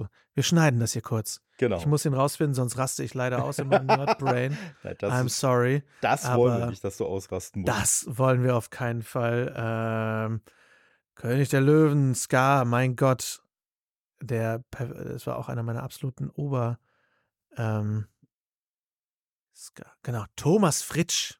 Ja, ich steige genau. wieder ein. Das war damals ja zum Beispiel Russell Crowe, wurde damals von äh, Thomas Fritsch gesprochen, der auch äh, Jeremy Irons zum Beispiel äh, synchronisiert, immer noch. Äh, und irgendwann wurde er oder wird er jetzt gesprochen von Martin Umbach der zum Beispiel George Clooney gesprochen hat in Oceans 11, 12 und 13, aber nicht zum Beispiel als William Riker. Äh, also es gibt, es gibt manche Sachen, wo du denkst, ach krass, dieser Typ wird plötzlich von jemand anderem gesprochen. Ne, oder Simon Jäger, der Matt Damon spricht, hat den noch nicht immer gesprochen und so. Und man assoziiert Leute dann mit dieser einen Stimme und denkt, oh krass, wenn der den nicht spricht, dann ist es nicht der. Ja. Manchmal funktioniert es aber trotzdem. Also bei Jack Sparrow war es so, der wurde äh, zwischendurch ja, ne, also Johnny Depp wurde nicht immer von David Nathan gesprochen. Äh, George Clooney wurde zwischendurch eben von jemand anderem gesprochen. Ähm, in Troja wurde Brad Pitt von, von der Stimme von Nicolas Cage gesprochen, wo ich auch dachte, was ist hier los? Ja. Ähm, und das ist einfach spannend zu beobachten manchmal, ne? wie sehr manchmal unsere Nostalgie da dran hängt und man denkt, wenn es das nicht ist, dann tut mir leid, dann kann ich das nicht hören. Ja, und ja. manchmal geht es halt ganz gut. Ja, äh, ich, ich, äh, mir fällt jetzt gerade der, der äh, Name nicht ein, aber es gibt einen Film mit Kurt Russell. Mhm. Ja, irgendwas mit äh, Tombstone und ir irgendwas mit Bone drin. Ich weiß es nicht. Wahrscheinlich. Oh ja, Bone ja. Tomahawk. Genau. Und da oh hat er Gott, nicht seine Originalstimme. Und das hat dafür gesorgt, dass ich mir den Film auf Englisch angeguckt habe, weil ich mir gedacht habe, nein, ich, wenn, wenn ich den mit einer Stimme hören muss, an die ich nicht gewöhnt bin, dann meinetwegen auch in einer ganz anderen Sprache, dann muss ich mich eh umgewöhnen. Aber nee, also vor allen Dingen, den ja. wollte ich mir, den wollte ich mir tatsächlich in der, in der äh, Vorbereitung auf Hateful Eight angucken. Und ja, wie gesagt, und dann hat der auf einmal eine ganz andere Stimme. So, es geht ja gar nicht. Ja, finde ich auch schwierig. Finde ich auch schwierig. Ja, stimmt. Äh, Manfred Lehmann, den wir als, als vor allem als Bruce genau. Willis kennen, genau. Russell Crowe, äh, ja normalerweise gesprochen. Da war es Eberhard H Kenne ich ja. auch nicht. Spannend. aber ist auch schon, Eberhard H. hat aber auch schon 722 Filme gesprochen. Okay. ja, das schlecht. ist Wahnsinn. Nicht schlecht. Also, ja, aber ich, ja. Kenn, ich kann es voll nachvollziehen. Also ich, ich finde den Film Troja zum Beispiel total geil. War hochschockiert, dass es dann irgendwie die Stimme von Nicolas Cage ist und ja. denkst, ja, wo, sorry, wobei Leute. ich, ich freue mich ja auch immer, wenn tatsächlich Schauspieler, die man so als Schauspieler kennt, halt auch gute Sprecher oder Sprecherinnen sind, weil ja. das war ja auch mal eine, eine, Phase lang so, hey, den kennt man, also wird der jetzt da irgendwo als Sprecher eingesetzt, auch oh wenn Gott, er ja. es einfach nicht drauf hatte. Ne? Das ist bei also Animationsfilmen, wo dann plötzlich ja. so Boris Becker mitspricht. Was, ja, ja. Was ist das? Ich sag mal, äh, Ding jetzt hier, äh, wie, wie hieß er nochmal? Waterboy, hier mit Super Richie als Adam Sandler. oh Gott, ja. Oder äh, oder Arthur and the Minimoys, äh, ja. hier Arthur and the Invisibles, wo dann Bill Kaulitz genau. äh, äh, mitgesprochen hat, wo du denkst, ja, weil er eine gleiche Frisur hatte zu dem Zeitpunkt. Was ja. ist da los? Furchtbar. Auf jeden Fall. Ja, ja aber manchmal ist es dann halt echt geil, ne? weil ich meine, die Stimme von Shrek, ich habe den Namen gerade nicht parat, aber der war Captain auf dem Traumschiff. So, ja, also Sascha Hehn. Sascha Hehn, genau, ja. Genau. Ja, Fantastisch. Und, äh, ja, und äh, der, der äh, hat ja auch wirklich, der hat ja auch wirklich gerade so im Animationsbereich. Ich habe letztens habe ich erst wieder äh, Asterix Sieg über Cäsar, den Zeichentrickfilm geguckt und auch da Ja, war Sascha Hehn dabei. Also geil. Ja, großartig. und das ist ja sowieso, also da muss ich sagen, in den ersten, in den ersten äh, fünf Minuten äh, hat man halt so viele, so viele äh, tolle Stimmen direkt dabei. Also ne, Arnold Marquis noch damals und äh, ja, Ja. ähm, ach, wie, wie heißt denn, wie heißt jetzt nochmal der, der Bud Spencer äh, äh, Sprecher mit Vornamen, der Hess? Wolfgang. Genau, der hat halt äh, da den, den äh, Obelix gesprochen, Ja, aber halt auch ganz anders, als man ihn so normalerweise kennt. Und äh, ja, das fand ich beim, bei Asterix total spannend, dass es über die Filme hinweg immer andere Stimmen gab und Ja. du denkst irgendwie, krass, aber sie passen alle. ja, So, ja. wir haben jetzt, ich habe jetzt äh, eben ja schon erzählt, ich habe jetzt ein Asterix-Spiel gemacht, wo es auch, es sind andere Sprecher, als du es aus den Filmen kennst, ne? Mhm. aber es ist dann besetzt, weil du, du hast teilweise nicht mehr die Möglichkeit, weil die Originalsprecher tot sind oder was Ja. auch immer. Oder ähm, einfach vielleicht dann, nicht mehr äh, sprechen. oder halt nicht mehr sprechen, klar. Und Oder was ich halt vorhin gucken, gelesen habe, Leute, passt. die sagen, ich mache keine, ich, ich spreche noch, aber ich spreche keine Computerspiele mehr. Als Genau. Und äh, da, das ist äh, gerade zum Beispiel, ähm, so ich sag mal, bei den etwas älteren Semestern so, dass sie jetzt sagen, wir sprechen keine Computerspiele, weil die halt sagen, Computerspiele sind ja alles Ballerspiele. Und Ballerspiele schaffen irgendwie Attentäter. So. ja. Äh, ist ja total, äh, also gerade bei Leuten, die Computerspiele nicht so sehr erleben oder verstehen, äh, dass die so einen schlechten Ruf haben, was ich sehr, Mhm. sehr schade finde. Ähm, und äh, ja, das ist dann schade. Aber da muss man dann eben schauen, okay, wer passt denn vom Typ drauf? Mhm. Und äh, da haben wir dann auch mit zwei ganz tollen Hamburger Sprechern Asterix und Obelix besetzt und äh, den Rest dann mit unter anderem Tobias Brecklinghaus.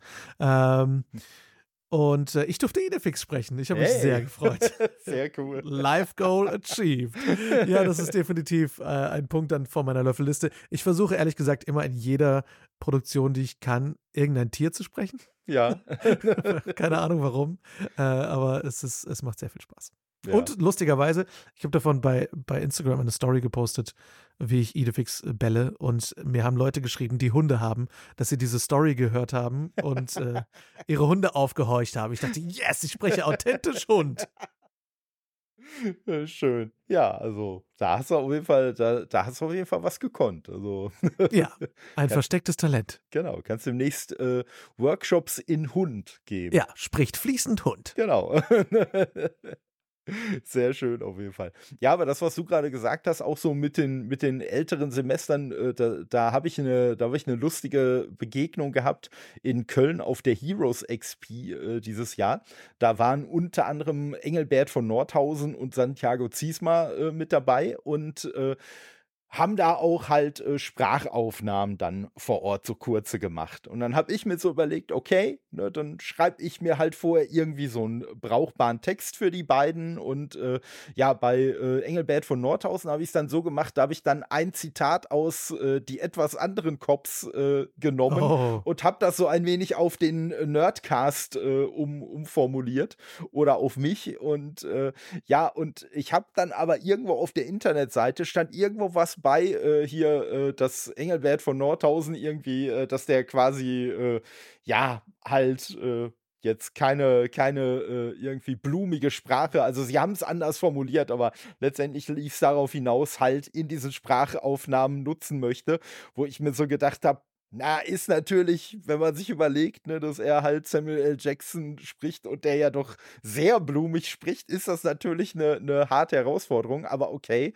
Und in diesem Text, den ich geschrieben habe, äh, ging, äh, ging es halt so, ich sag mal kurz paraphrasiert darum, dass er halt sagt, äh, in meiner abgeänderten Version, wenn er Todde sprechen hören will, dann steckt er ihm die Hand in den Arsch und benutzt ihn als Handpuppe. Und dann habe ich so gedacht, na okay, vielleicht möchte Arsch dann nicht sagen. Dann habe ich daraus einfach hinten rein gemacht, weil ich gedacht habe, naja, komm, ne, die Aussage wird ja dadurch immer noch nicht verfälscht. Man weiß ja immer noch, äh, worauf es hinausläuft. Und äh, so, und das Lustige war, das habe ich ihm dann vor der Aufnahme, habe ich ihm das erzählt. Und das Schöne war, dann hat er halt diesen diesen von mir selbst zensierten Text gelesen und hat halt dahinter nochmal so ein richtig genüssliches Motherfucker gesetzt.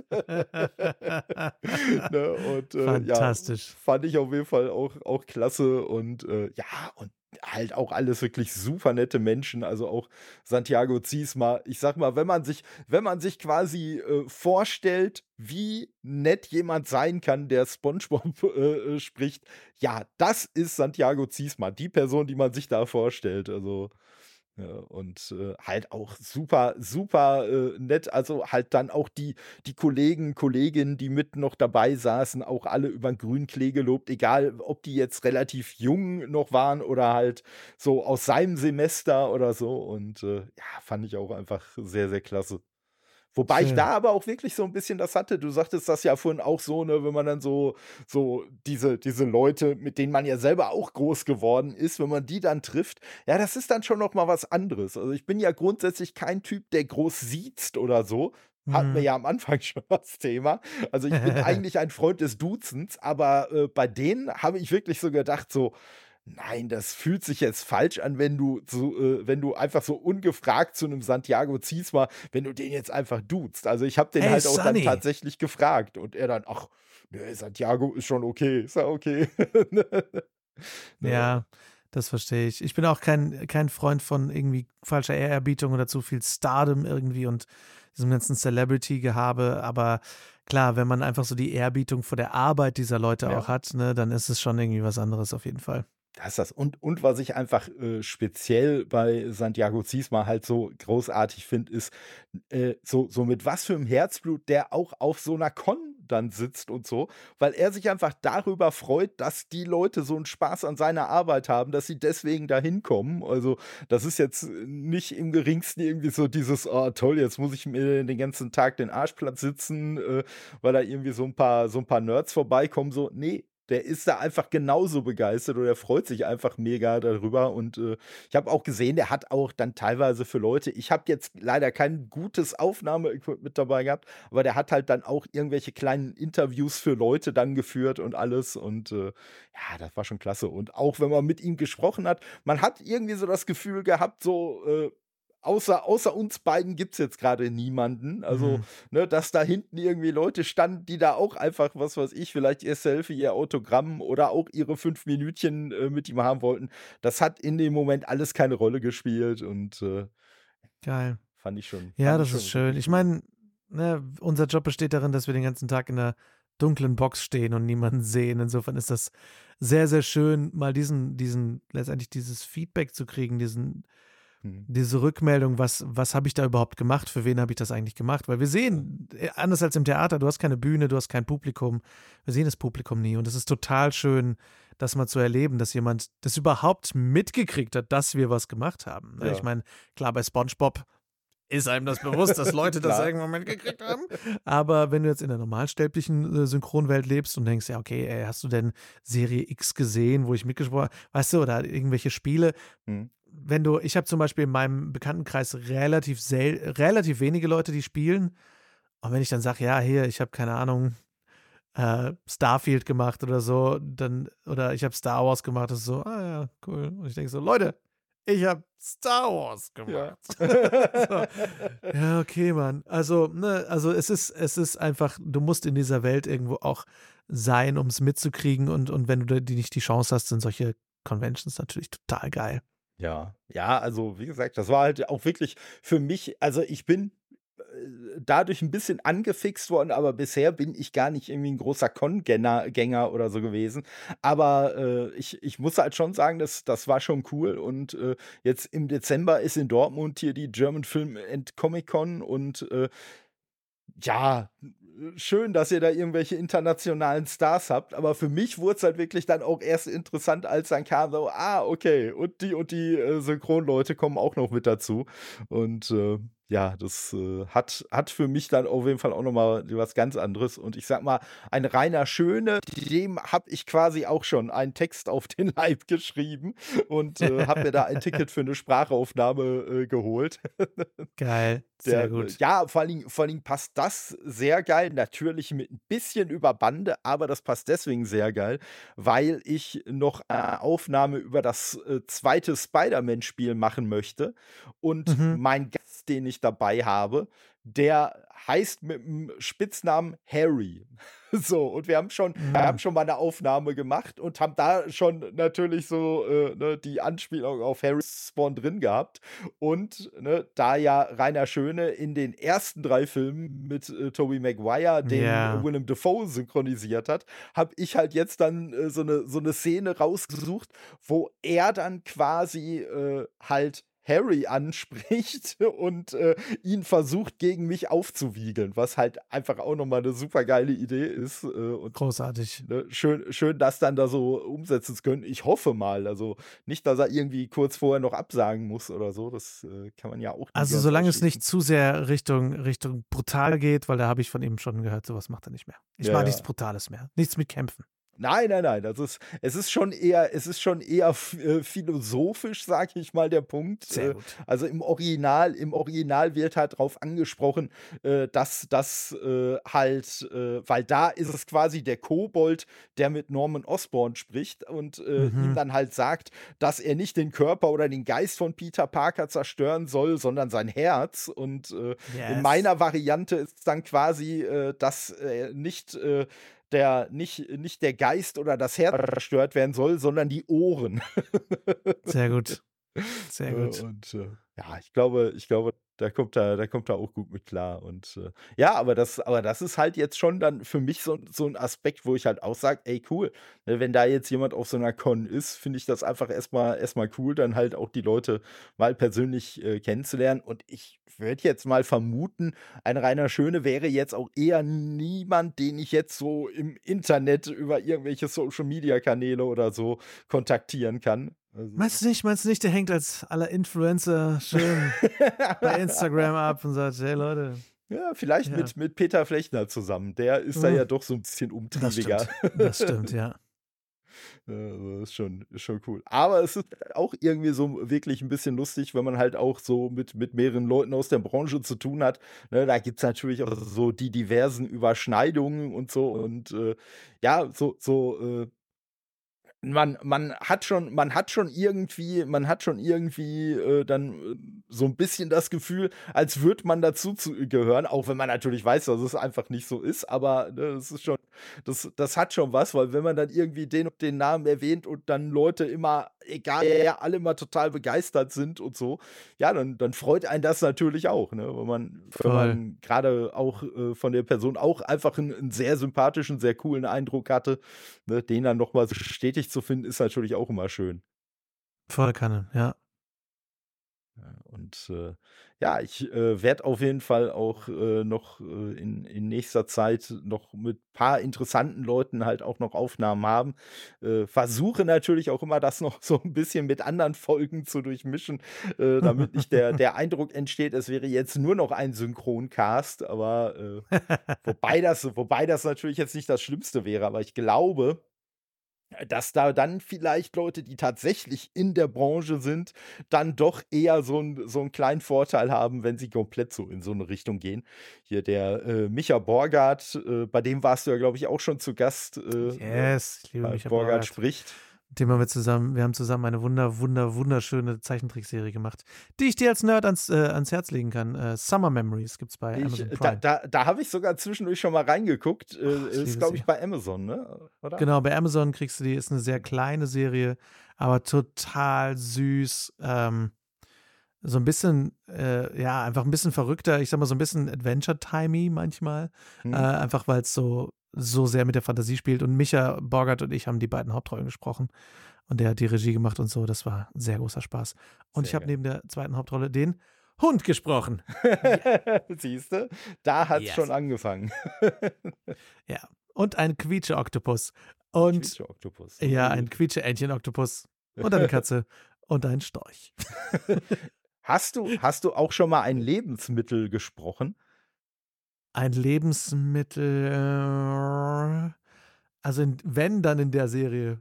Weil da spricht alles. Da spricht ein Haus, da spricht das Bauchgefühl, da okay. spricht die kaputte Hüfte. Ähm, äh, da, da spricht alles. Aber ich weiß nicht, ob ein Lebensmittel. Wieso fragst du ein Lebensmittel?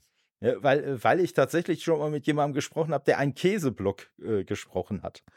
Ja, in die, in, also sobald du ja in die Werbung gehst, ist da alles. Na, das, das war bei Food Wars. Ah, okay, okay. Ne, Im, Im, Anime und es, es stellte sich, also es, es wurde dann auch im Laufe des Gesprächs ein wenig aufgeklärt. Also es war quasi ein Mann mit einem Käsekopf. Ah, ja, das klingt nach Anime. Ja, es war, es war allerdings ein abgehobener Käse, wie mir gesagt wurde. Sehr gut. Sehr gut. Ne, und ich sag mal, klar, das, das sind natürlich dann so die, die Momente, wo ich mir jetzt so vorstelle, ne, wenn man dann irgendwie so als, als Rollenbeschreibung kriegt, äh, du, du sprichst ja übrigens einen abgehobenen Käse. Das ist großartig. ein wenig wundert vielleicht kurzfristig, oder? ja, ach nee, eigentlich wundert dich nichts mehr. Also ich habe auch einfach wenn du, weißt du, wenn du so Anime machst und du sprichst irgendwie in derselben Session, sprichst du einen, äh, ab, einen, einen abgehobenen Prinzen und kurz danach irgendeinen Oger und du wechselst ja. halt innerhalb von fünf Minuten von, ich weiß nicht, ob ich euch auf diesem Planeten folgen kann, zu, weißt du, dann ist einfach, ist, du läufst einfach mit allem mit. So. Oder auch bei dieser Serie, bei Summer Memories, du hast halt irgendwie bist mitten in dieser Story und sprichst diesen gut aussehenden Surferboy und plötzlich so, ach so, wir haben noch diese Katze. Oh, darf ja. ich die sprechen? Ja, sie ist sehr abgefuckt. ist eine extrem abgefuckte Katze. Okay, geil. Das klingt gut. Ja, ja, ist auf jeden Fall cool. Ja, und ich muss sagen, also in, in Michas äh, Podcast, äh, wo ich mir ja vorher so gar keine Gedanken drüber gemacht habe, du hast es vorhin ja schon mal ange, angedeutet, äh, dass ja mittlerweile eigentlich fast nur noch geixt wird und äh, wie oft es da auch schon so der Fall war, dass dann irgendwelche Gäste, Gästinnen dabei waren und dann, ja, und ich habe ja in dem und dem Film mitgesprochen, ach, du, du warst da auch drin, wen hast du denn da gesprochen? Ja, die und die. Ach, ich war der und der und ja, ne, und äh, da du, über solche, in Anführungszeichen, Zufälle dann Leute eigentlich erst erfahren, dass sie selber im, im gleichen Film waren und vielleicht sogar die beiden Hauptrollen gesprochen haben, ohne es zu wissen. Voll. Darüber habe ich auch tolle Leute kennengelernt. also ich habe zum Beispiel äh, die wundervolle Chrissy äh, Zalamea, die spricht ähm, Raya bei, bei Disney hier, Raya und der letzte Drache, spricht die, äh, die Hauptrolle. Ähm, die hat bei einem Weihnachtstanzfilm die Hauptrolle gesprochen und ich okay. habe die männliche Hauptrolle gesprochen und wir waren ein Liebespaar und kannten uns nicht und es war so, ey, boah, die macht das echt gut. Ich habe ihre Sachen gehört ja. und äh, dann habe ich sie halt auch für, für Mord im Orient Express für eine Hauptrolle besetzen können äh, weil ich dachte, ey, die ist jetzt super und die ist total nett.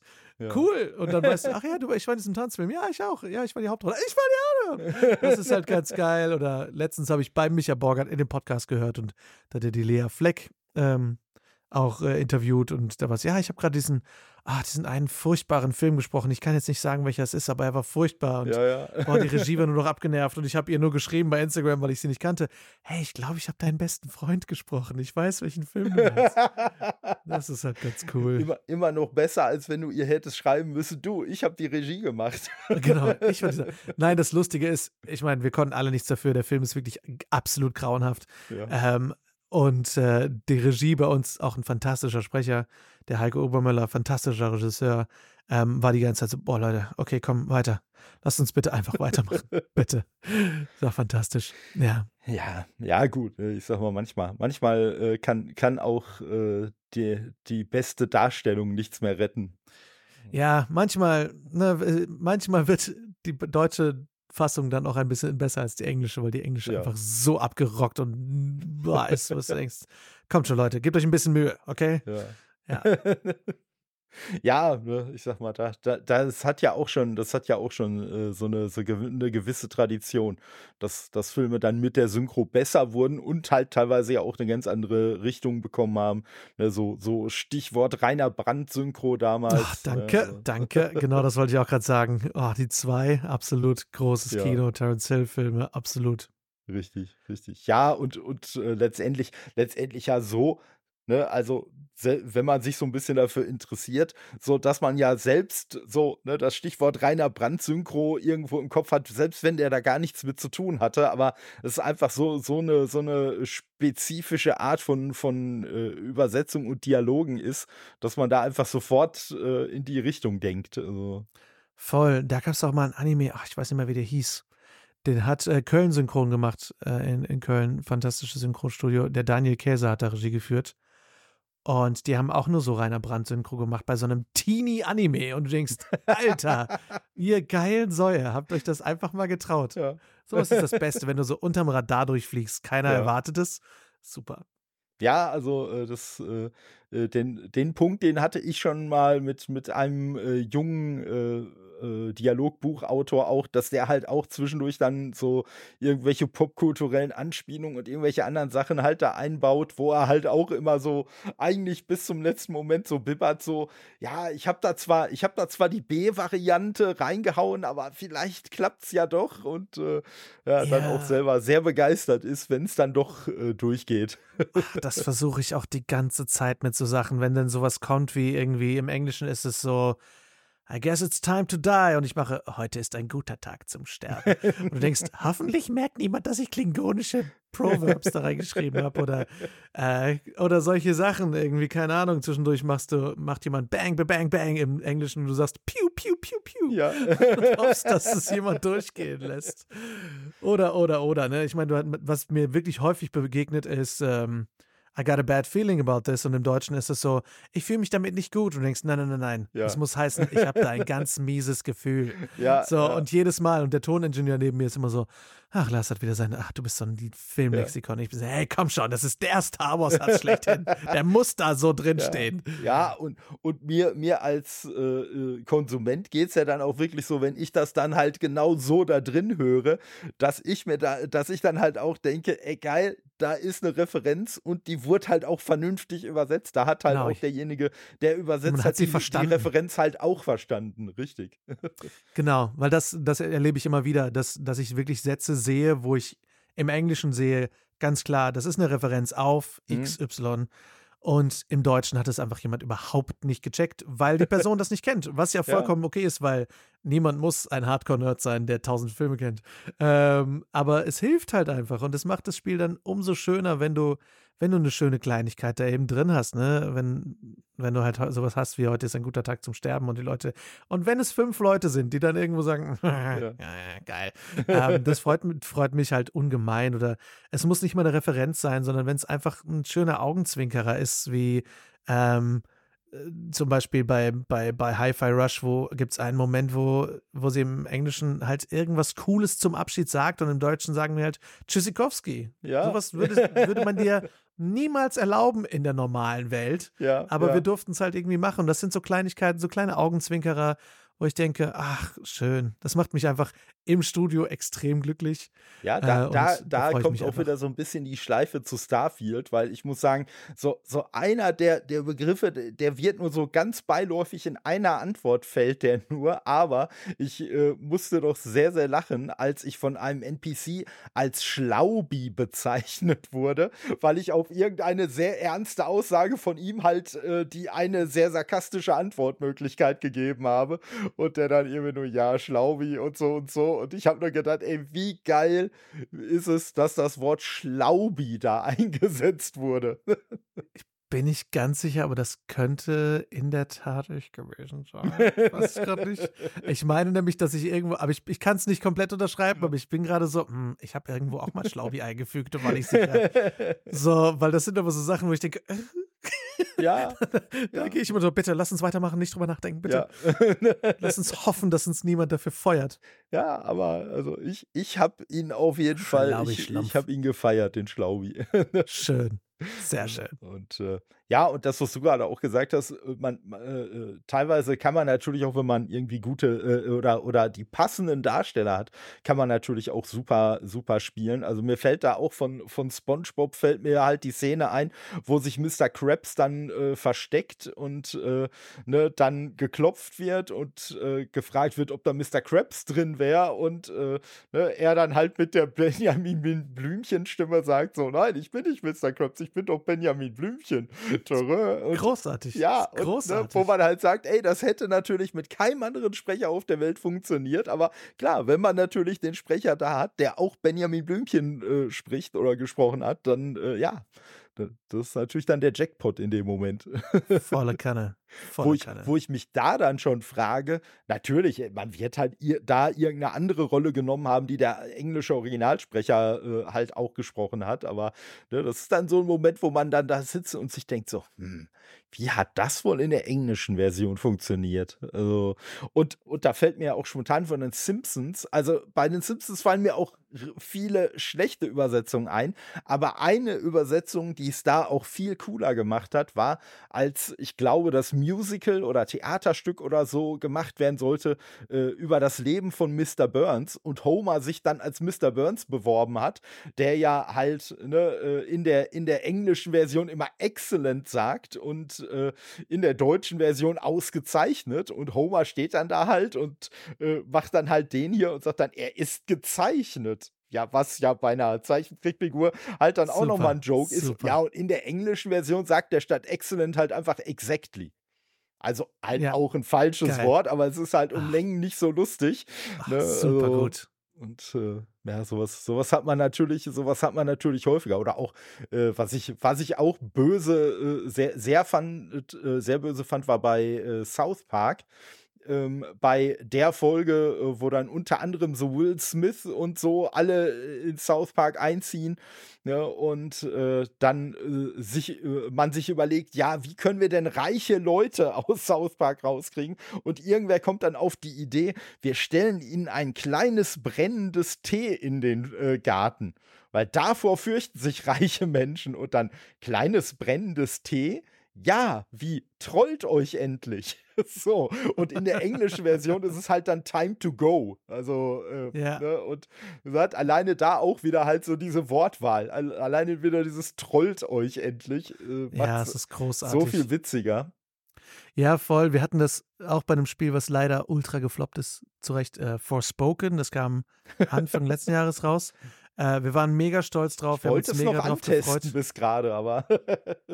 ähm, also das Spiel, ich bin sehr stolz auf unsere Arbeit. Wir haben äh, eine tolle Arbeit gemacht. Die äh, Giovanna Winterfeld hat die Hauptrolle gesprochen, die, die auch die weibliche Hauptrolle spielt bei, bei Hi-Fi Rush und der Jean-Paul Beck, der den Bösewicht spielt bei Hi-Fi Rush, den Kale, der spricht, äh, der spricht ihren, ihren Begleiter.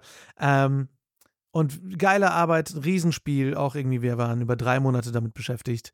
Und dann war es technisch aber so eine so ein Vollreinfall, dieses Spiel. Das war sehr ärgerlich. Aber da hatten wir zum Beispiel auch, äh, da geht es halt darum, dass dann eine New Yorker Bratze irgendwie so in eine Fantasy-Welt geschleudert wird und mit ihrem New Yorker Slang so ein bisschen diese Fantasy-Welt aufmischt was ich eine ganz nette Idee fand. Und wir hatten halt so diese Berliner Schnauze so ein bisschen damit drin, die, die Hochdeutsch spricht, aber zwischendurch kam halt diese Attitüde ein bisschen durch. Ja. Und da war es halt auch im Englischen so irgendwie, wo sie dann von irgendeinem Typen gefangen genommen wird und festgehalten wird. Und sie sagt im Englischen so, Don't touch me, man. Und so, ja. und keep that thing off me. Und im Deutschen sagt sie halt, haben wir halt gemacht, nimm deinen Stecken weg, du Troll. So. das ist halt Schön. geil. Das macht halt Bock. Ja, ja, also. So Kleinigkeiten. Da, da, da freue ich mich auch jedes Mal immer, wenn, wenn einfach halt ne, so eine Wortwahl ist oder irgendwie Begriffe benutzt werden, mit denen man einfach in dem Moment auch nicht rechnet. Ne? Also, ja, voll. Volle Kanne. Aber schön. auch da, es, das sind und werden immer die Ausnahmen bleiben, weil es oft so ist, dass wirklich die Ansage ist, wehe, ihr ändert was. Mhm. Die ganz oft ist es, ändert, wenn grammatikalisch was falsch ist, dann ändert was, ansonsten fasst diese Texte nicht an. Und das führt dann eben oft auch mal dazu, dass sich Texte ein bisschen komisch anfühlen, dass Texte auch, also dass es so merkwürdige Formulierungen werden. Mhm. Ähm, sowas wie, ähm, äh, keine Ahnung, bist du okay statt ist alles in Ordnung oder so, ja, einfach ja. weil es are you okay zu bist du okay und solche Sachen. Ähm, äh, einfach Sachen Oder sehr, sehr er, er denglisch hat mich klingen. gefragt, das und das zu machen. Genau. Ähm, also insgesamt, ähm, ja, werden Texte dadurch so ein bisschen klobiger manchmal, einfach weil man merkt, die wurden manchmal auch wirklich mittlerweile maschinell übersetzt. Hm. Und dann wurde da nicht großartig drüber gegangen. Oder was auch oft vorkommt, es sind verschiedene UbersetzerInnen, die am selben Spiel arbeiten. Und dann hast du, wurde der Charakter von der Figur Person übersetzt und der andere Charakter wurde von einer anderen Person übersetzt. Und die eine Person übersetzt zum Beispiel, das hatten wir auch bei einem Spiel, äh, übersetzt äh, Lizard mit Schlange und die andere mit Echse. Und ja. dann hast du in einem Dialog hast du, hey, wo ist die Schlange hin? Äh, die Echse ist da drüben. Ja. Und denkst, was? Ja, das und sowas kann dann eben auch, äh, sowas kann auch immer passieren. Oder einer meiner Lieblingsmomente ist immer, wenn jemand sagt, we have to go there und die andere Person sagt, right. Und du hast da im Deutschen, wir müssen da drüben hin und die andere Person sagt, rechts. Statt, ja. genau, oder richtig. Und das sind da so Momente, wo man denkt, ah, come on, Leute. Ja. Sowas kannst du aber nur mit Zeit und mit irgendwie, man fuchst sich da reinlösen. Ja, grade, und das ist halt manchmal UIs, nicht gegeben. Äh, habe ich, hab ich so Probleme auch immer wieder. Also ich habe jetzt, äh, ich äh, hatte heute Morgen eine, eine äh, Grafik-App, die ich auf dem Handy habe, mit der ich gearbeitet habe und äh, ein Menüpunkt, der bisher immer benutzerdefiniert hieß, was halt auch komplett richtig ist, der heißt jetzt Brauch. Weil klar, Custom, Brauch. Fantastisch. Ne, also ja, das, das ist schön. Oder was mir, was mir so spontan einfällt bei Fable, ich glaube bei Fable 2 war es, ähm, wo dann ne, das ist dann wieder das Problem mit diesen riesigen Excel-Listen, wo man keinen Kontext hat. Ja, da äh, sollte man halt irgendeine Tür aufschließen, ne, also Unlock. Und ja gut, dann hat halt die Person, die da übersetzt hat, sich gedacht, naja, Unlock im Spielkontext freischalten. Ja, und dann stand oh, halt ne, als Prompt bei dieser Tür freischalten. Schalte die Tür frei. Ja. Super, super. Ja, deswegen, also ähm, der, daher vielleicht nochmal hier, hier abschließend so ein bisschen die, die, die Schleife um dieses Thema. Äh, wenn irgendeine Spielübersetzung nicht ganz so funktioniert hat, wir geben uns alle Mühe. Ja. Und in den meisten Fällen, also ist zumindest so mein Eindruck, gelingt das ja eigentlich auch sehr gut. Und äh, ja, und sowas wie, wie der Brauch oder das Freischalten, das sind ja auch Sachen, die im Zweifelsfall einfach rausgepatcht werden können. Also ne, Hoffentlich. Ne, wenn, wenn sie den richtigen Leuten auffallen und die es dann auch wichtig genug finden, das zu korrigieren, natürlich. Genau. Immer vorausgesetzt. Ne, von daher. Ja, aber dir auf jeden Fall ganz, ganz herzlichen äh, Dank für die Zeit, die du genommen hast. Sehr gerne. Vielen Dank, dass ich da sein durfte und über Nerdshit reden durfte. Ja, immer, immer gerne, immer gerne. Und äh, was ihr ja jetzt wisst, weil ihr den Anfang dieser Folge schon gehört habt, aber natürlich Lars und ich an dieser Stelle noch nicht wussten, war, dass er ja nicht nur im Rahmen dieser Folge dazu kommen wird, ganz grob über Nerdshit zu sprechen, sondern halt auch noch über Summer Memories. Was wäre ein Auftakt der Two Weeks of Summer Memories, ohne dass auch Lars sich noch mal ein wenig zu der Serie äußern könnte. Und ja, dementsprechend Ne, kommt dann jetzt halt auch noch der Teil, in dem ich mit Lars über Summer Memories äh, sprechen durfte. Ähm, wie bist du denn eigentlich zu Summer Memories gekommen? Hat äh, der, der Micha dich direkt angehauen oder wie lief das? Genau, der Micha Borgert hat mich angerufen und hat gefragt, ob ich Lust hätte auf die Serie. Ich wusste noch gar nichts über die Serie und ich war ein bisschen zögerlich, weil der Micha gerade so sein Studio aufgebaut hat und ähm, dementsprechend auch nicht so ein Riesenbudget da war und sowas. Und ich dachte, hm, I don't know. ähm, ne? Und äh, dann äh, hat er aber gesagt, ah ja, aber es ist diese tolle Rolle und es ist total viel. Und da habe ich gesagt, ja komm, auf jeden Fall, cool. Mhm. Machen wir und äh, wusste weiter nicht viel darüber. Und dann habe ich die ersten, da hat er mir die ersten Folgen geschickt. Und ich war vor allem überrascht, dass er mich besetzt hat auf Ronnie. Ich spiele äh, Ronnie, den besten Freund von Jason, von der Hauptrolle Jason. Und einige andere Leute, aber vor allem spiele ich den Ronnie. Und Ronnie ist der coole Typ. Eigentlich der coolste Junge, den man sich vorstellen kann auf dem ganzen Spielplatz des ja. Lebens. Ja. Und ich spiele nie diese Rollen. Ich spiele eigentlich immer eher so den Jason. Ich spiele eigentlich immer eher den netten, liebenswerten, Verlierertypen und Ronnie ist einfach immer ein Sieger. Er gewinnt alles. Alle lieben Ronnie. Und da war ich sehr überrascht, dass ich den bekommen habe. ähm, und äh, ja, vor allem, weil er auch im Original sehr anders angelegt ist, als wir ihn letztendlich gemacht haben. Und ich war so ein bisschen unsicher, wie wir das denn machen sollen. Denn der Adam Yaniv, der äh, Gründer der Serie, der spricht den Ronnie im Original. Und er spricht die ganze Zeit so. Der redet die ganze Zeit ein bisschen so. Und der redet halt wie ein Mit-40er, der einen Jungen spricht. ich dachte, okay, das bin ich, das bin ich halt nicht. Hm. Und äh, ja, so bin ich aber letztendlich drangekommen, dass der Micha mich angerufen hat und dann gesagt hat, er hatte mich dafür im Kopf und wollte, hat auch echt für mich gekämpft, wofür ich ihm unfassbar dankbar bin, ähm, weil die Serie mir unfassbar ans Herz gewachsen ist. Und äh, was sehr lustig war, später hat er nochmal gesagt, ich war ja jetzt auch nicht auf der Suche nach den besten Schauspielern, sondern auf der Suche nach denen, die am besten drauf passen und mit denen es Spaß macht zu arbeiten. Da dachte ich auch nur so, danke. Ja, das ist ein äh, ja, minimal vergiftetes Kompliment, aber. minimal, minimal. Ich, I can take it. nee, aber ich muss sagen, ich, ich bin ja doch ein bisschen überrascht, dass, äh, ob deiner Skepsis am Anfang, weil du ja doch eigentlich auch jemand bist, der gerne auch mal Leute so ein bisschen anders äh, ja spricht, besetzt oder so, äh, als, als äh, man das eigentlich erwarten würde. Und ich finde es spannend, dass du dann aber selber scheinbar dann so unsicher warst, als du dann so in der Situation warst, dass man gesagt hat, hey, mach doch mal. ja, ach voll. Ich meine, wir kriegen so selten die Gelegenheit, so gegen unseren Typen besetzt zu werden. Hm. Und das war natürlich ziemlich cool, weil wir haben sehr schnell dann letztendlich so den Stil gefunden für Ronnie, der irgendwo so angesiedelt ist zwischen der deutschen Stimme für Jamie Oliver und Tom Cruise. Mhm. So, der ist einfach immer ein bisschen Action.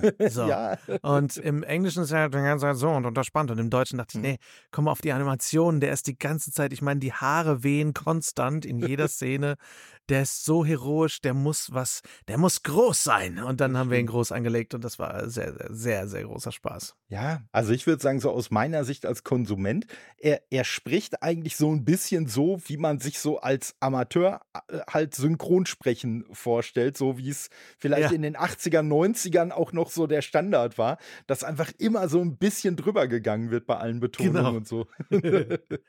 genau, es ist immer alles dramatisch, was Ronnie macht. Deswegen haben wir es halt so gedacht, dass es äh, jedes, muss, muss ich sehr darüber lachen, auch die Lisa Kardinale, die, die äh, Jasons Mom spricht, Linda, äh, die musste auch immer sehr darüber lachen, weil halt selbst ihr Name, der Ronnie, äh, hat immer so ein bisschen das Gefühl, dass er ein besonderes Verhältnis zu Jasons Mom hat. Und selbst Linda ist immer viel betont. Ja. Linda, gute Idee, Linda. Ja. Und alles, ja, es ist alles immer viel.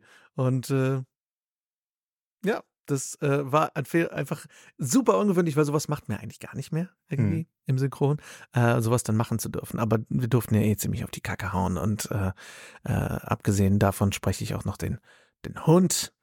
Der hat mir großen Spaß gemacht und hat mich ja generell sehr viel damit genervt, dass ich bei jedem Tier gesagt habe, äh, wer, wer, spricht denn das Tier? Darf ich das Tier sprechen? Und das war immer ein, äh, ja, komm, spricht das Tier auch noch. Und dementsprechend spreche ich sehr viele Tiere in dieser Serie und bin sehr happy darüber. Wobei es ja, wobei es ja bei Summer Memories äh, bei einem sprechenden Tier auch durchaus mal vorkommen könnte, dass es halt wirklich ganz normal spricht. Ja, voll. Also der, äh, also der der Hund, der durchaus auch ein paar Sätze später, weil sie zwischendurch irgendwie auf irgendeinem Trip sind oder was auch immer da manchmal passiert. und ähm, der Hund dann plötzlich äh, anfängt so zu reden und äh, sehr eloquent ist. Und man denkt, ah, okay, sonst macht er eher. und äh, das ist lustig. Ein Storch, ich spreche einen Storch.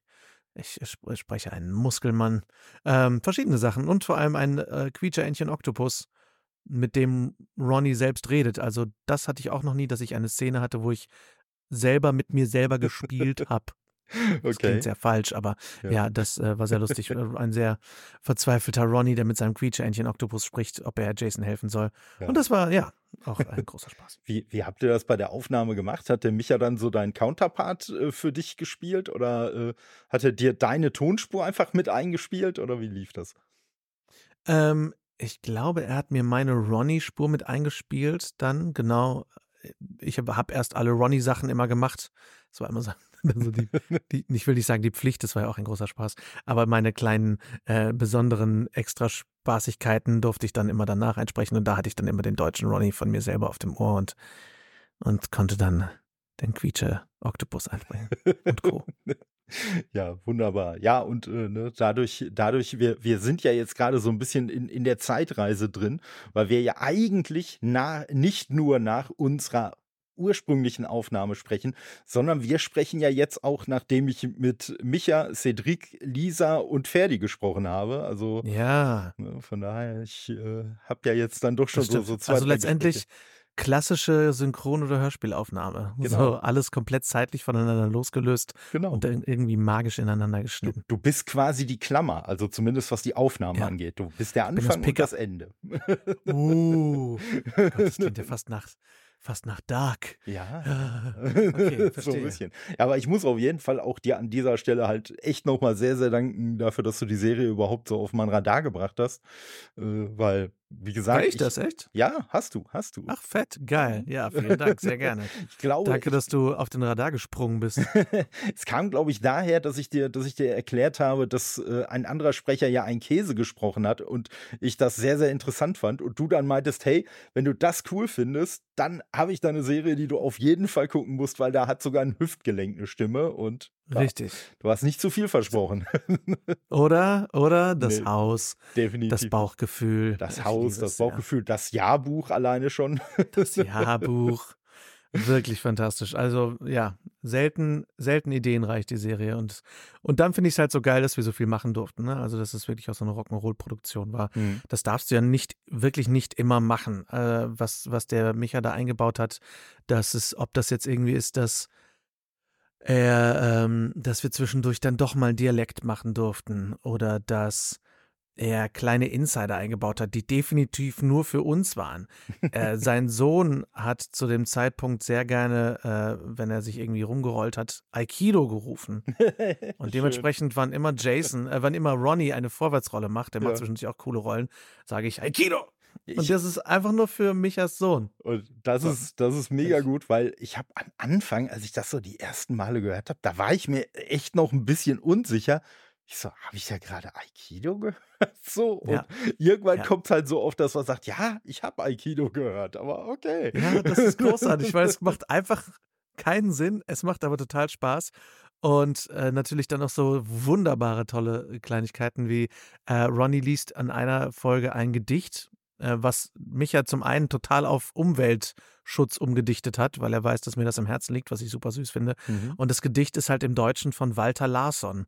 Und wenn Lars Walter ein Gedicht von Walter Larsson liest, ist das natürlich ganz großes Kino. Ja. Und äh, äh, zwischendurch kommen dann äh, ich meine, Micha Borgert hat die Serie gemacht, Cedric Cavatore hat mitgesprochen und zwischendurch werden die zwei Komponisten äh, Cedric Borgard und äh, Miguel Cavatore äh, irgendwie erwähnt sowas darfst du nie machen. Das ist wirklich so das, so das Synchron-Rock'n'Roll der 70er, 80er, was man eigentlich so aus die zwei oder Terence Hill-Filmen oder so kennt. Ja. Ähm, und das ist halt echt ziemlich großes Kino. Das ist äh, wirklich selten und da haben wir uns scheckig gelacht bei der Aufnahme. Ja, mega gut. Was ich da natürlich auch nur noch mal sehr empfehlen kann, ist halt auch die Special-Folge äh, bei Borgard spricht, die ihr zusammen aufgenommen habt. Ne? Also äh, ihr yes, genau, da haben wir ne? sehr viel äh, Liebe über diese Serie äh, gemeinsam gesponnen und äh, haben dann zwei Folgen hörspielmäßig eingesprochen, was auch großartig war, weil wir dann das erste Mal uns halt gegenseitig live gehört haben. Und da ich ähm, sowohl Lisa als auch Cedric vorher nicht kannte vor dem Projekt, war das für mich äh, ist es für mich eh immer so, ich habe deren beiden Serienstimmen halt total im Kopf, wenn ich die privat sprechen höre. Ja. Und dann war das schon auch ein ziemlicher Fan-Moment von mir, weißt du, dass du dann irgendwie, dass du dem, äh, dem Tim und der Lisa, Linda gegenüber sitzt und dann hörst du die einfach sprechen und denkst, das sind genau die erste Serie. Ach so, ich bin ja auch einer davon, aber es ja. ist total geil. Ja, das ist, Wobei, Wenn man halt als Fan irgendwie selber mitmacht. Ist ja. Wo, wobei die beiden Folgen mich auch noch mal so ein bisschen irritiert haben, weil den Schriftsteller, den gibt es ja äh, so, so relativ am Anfang der Serie irgendwann schon mal. Aber ihr habt Stimmt, ja von, von etwas später im, in der Staffel äh, was vorgelesen.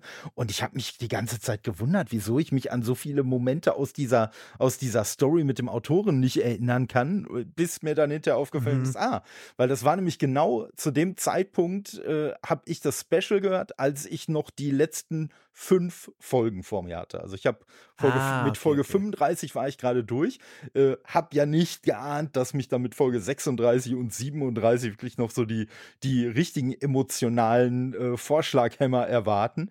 Und äh, ja, Uh, richtig, richtig gut. Und das war auch, Ja. das war auch was, was ich dem, dem Adam halt auch geschrieben habe, als ich ihn um die Musik gebeten habe, dass ich gesagt habe, "Emma, ich habe wirklich so, so Trauer und Abschied, aber halt auch mit Trauer umgehen, habe ich einfach wirklich in noch keiner Serie, egal ob animiert oder real, jemals so gut äh, irgendwie rübergebracht gesehen. Voll. Ach, die Serie mit der Kunstlehrerin und den Spaghetti. Ja, ja. Mein Gott, ey, ich krieg Gänsehaut, wenn ich darüber rede.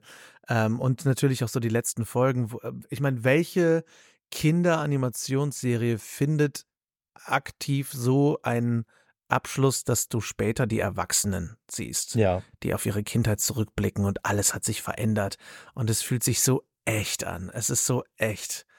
Oh, boy, ja, das ist einfach total gut und ähm, das war auch ganz schön heavy, damit dann abzuschließen, weil, keine Ahnung, ich weiß nicht, wie viele tausend Takes ich da hatte, aber ähm, du, du, das ist auch eins der wenigen Projekte, was einem so ins Herz wachsen kann, weil du so viel davon gesprochen hast ne? Mhm. und weil es so viel Spaß gemacht hat. Ich meine, ähm, normalerweise ist das ja so, du kommst in ein Synchronprojekt rein, du weißt vorher nicht, was du machst. Du rockst so ein bisschen dein Ding ab und dann gehst du wieder, aber du hast jetzt nicht so die riesen Bindung dazu, weil du nicht wie vor der Kamera oder im Theater oder so das Ganze erstmal probst und dann über Jahre spielst, Mhm. sondern das ist ja ein relativ kurzer Zeitraum, in dem man Serien spricht. Ähm, oder du sprichst sie halt immer mal wieder so ein bisschen. Aber wenn man dann so viel in so kurzer Zeit gesprochen hat, weil die beiden, äh, weil diese 40 Folgen halt so geballt kamen, da hast du halt Wochen über Wochen mit diesen Charakteren verbracht Mhm. und, und plötzlich ist es dann vorbei. Das ist schon so, oh, das ging schon tief rein, auf jeden Fall. Das glaube ich. Ja, und das, und das Ergebnis spricht halt für sich, ne? Also letztendlich, das ist, das ist auch so, das, das war auch so das Schöne, was ich die ganze Zeit sowohl in den Einzelgesprächen mit euch allen, als auch halt in dem Special dann nochmal gehört habe. Einfach wirklich, wie viel Liebe alle Beteiligten für diese Serie Mhm. haben. So und ne, was, was für ein Softspot jeder so in seinem Herzen für diese Serie halt jetzt noch trägt. Und äh, wie du Voll. sagst, das ist einfach was Besonderes. Das, das ist wirklich schön. Ja, das kommt echt nicht aller Tage und ich sag mal, die meisten richtig coolen Projekte gehen ja normalerweise nach Berlin. Hm. Ähm, und die wenigsten landen dann irgendwo im NRW-Bereich, äh, geschweige denn irgendwie dann in Köln. Ähm, und deswegen äh, war das auch ein großer, großer Luxus, was jetzt natürlich so ein bisschen schade ist, aber deswegen freue ich mich umso mehr, dass jetzt so ein kleiner, kleiner Kult-Fan-Following äh, daraus entsteht, ähm, ist, dass das ist ja auf Amazon gelandet und da einfach sehr stiefmütterlich behandelt worden. Ne? Mhm. Also es gab keinerlei, nicht das geringste bisschen an Pub Publicity, es gab nicht das kleinste bisschen PR, nicht das bis, kleinste bisschen Werbung. Ähm, es l- liegt halt irgendwo versteckt auf der Seite rum. Und als kleiner Disclaimer für alle Menschen, die sich das anschauen wollen, du hast in jeder Folge einen technischen Defekt. Du hast in jeder Folge irgendwie zwei Sekunden Stille mitten im Dialog oder du hast in jeder Folge irgendein Störgeräusch mitten im Dialog, wo du denkst, hä, das kann doch nicht sein. Und ähm, das ist dann so ein Upload-Fehler, wo man denkt, das, das, das, sowas darf doch nicht passieren. So und ähm, ja, letztendlich hoffe ich, dass es einfach irgendwo so in die Annalen der Geschichte eingeht, als so ein kleines kultiges Projekt, was dann mit so den, was du irgendwann nur noch auf Videokassette mit den originalen Tonaussetzern kriegen kannst. Ja, So. ja, das wäre schon cool. Das wäre schon cool. Ja, wie gesagt, also, ne, mich, mich hat es ja wirklich auch extrem begeistert. Also ich weiß noch, äh, dass wir, dass wir halt auch beim ersten Mal, wie auch heute, an einem Montag aufgenommen haben und ich dann so, ja, gedacht habe hinterher, ja, guckst du mal rein, guckst mal so ein, zwei Folgen und äh, das mal eben reingucken dauerte dann halt zehn Folgen lang. Ja, das sind jetzt nicht die längsten Folgen der Welt, aber äh, ne, ich sag mal, zehn Folgen ist trotzdem, jetzt fast zwei Stunden wollte ich, wollte ich gerade sagen. zehn ne? Minuten reingucken. Ne, das ist halt mehr als nur mal kurz äh, reinschauen. Und lustigerweise, und das wusste, äh, äh, also äh, das, das war zumindest so nicht geplant, habe ich ja zwei Tage nach unserer Aufnahme die Aufnahme in Micha gehabt. Und Ach, äh, ja, und Ach, wie geil. gesagt, und dann hat sich das Ganze so ein bisschen, so ein bisschen entsponnen, dass ich halt auch, äh, er hatte mir dann zu dem Zeitpunkt war das Special noch nicht draußen, da hatte er mir dann unter der Hand schon mal so ein bisschen gesagt, hey, ne, da kommt dann demnächst was, das äh, könnte dir gefallen. Und äh, ja, eindeutig. Und äh, ja, so bin ich natürlich auch nur auf Ferdi gekommen, den ihr da noch Mhm. zigmal erwähnt habt, lobend, und äh, wo ich dann gedacht habe, ach, fragst du den doch einfach auch mal, ob er, ob er auch mit eine Aufnahme Großartig. machen möchte. Und ja, Ich glaube. Also ich hätte wahrscheinlich noch, noch einige andere Sprecher und Sprecherinnen mit dazu äh, kriegen können, Mhm. aber ähm, Viele sind es aber nicht mehr in dieser Serie. ja, das glaub stimmt. ich, Das irgendwie zehn stimmt. Sprecher oder so Ja, in der ganzen ja. Serie. Das ist schon ganz lustig. Aber ja, lustig wäre es auf jeden Und- Fall gewesen. Und den absoluten äh, Jackpot hätte ich wahrscheinlich äh, bekommen, wenn ich Michas Frau auch noch in den Podcast bekommen hätte. Ja, die Schreihals-Lady. Richtig. Das muss man auch erstmal bringen. Schatz, hast du Lust, in der Serie mitzusprechen? Ja. Du bist die unsympathischste Person. Okay, cool. ja, also, Cool, alle- cool. Ne, alleine halt der Name, die Schreihals-Lady, schon wieder wie bei ja ganz vielen äh, Charakteren einfach total tolle malerische Namen und äh, ja, ich habe mich halt auch, also, weil ich habe ja, wie gesagt, noch ein paar Folgen gehört, nachdem ich das Special gehört hatte und ich habe mich da halt auch gefragt bei ihr so, ne, weil ich vermute jetzt mal, so wie das, glaube ich, auch rausklang, sie ist ja eigentlich keine professionelle Sprecherin und ich glaube nicht. Äh, äh, hm? Oder? Ich glaube auch nicht. Also Ne? Und äh, deswegen, ich glaube auch, das war kein Spaß Nee, für beide. Nee, also ja, aber sie sind ja immer noch verheiratet, von daher kann es so schlimm Sie nicht sind gewesen immer noch sein. verheiratet.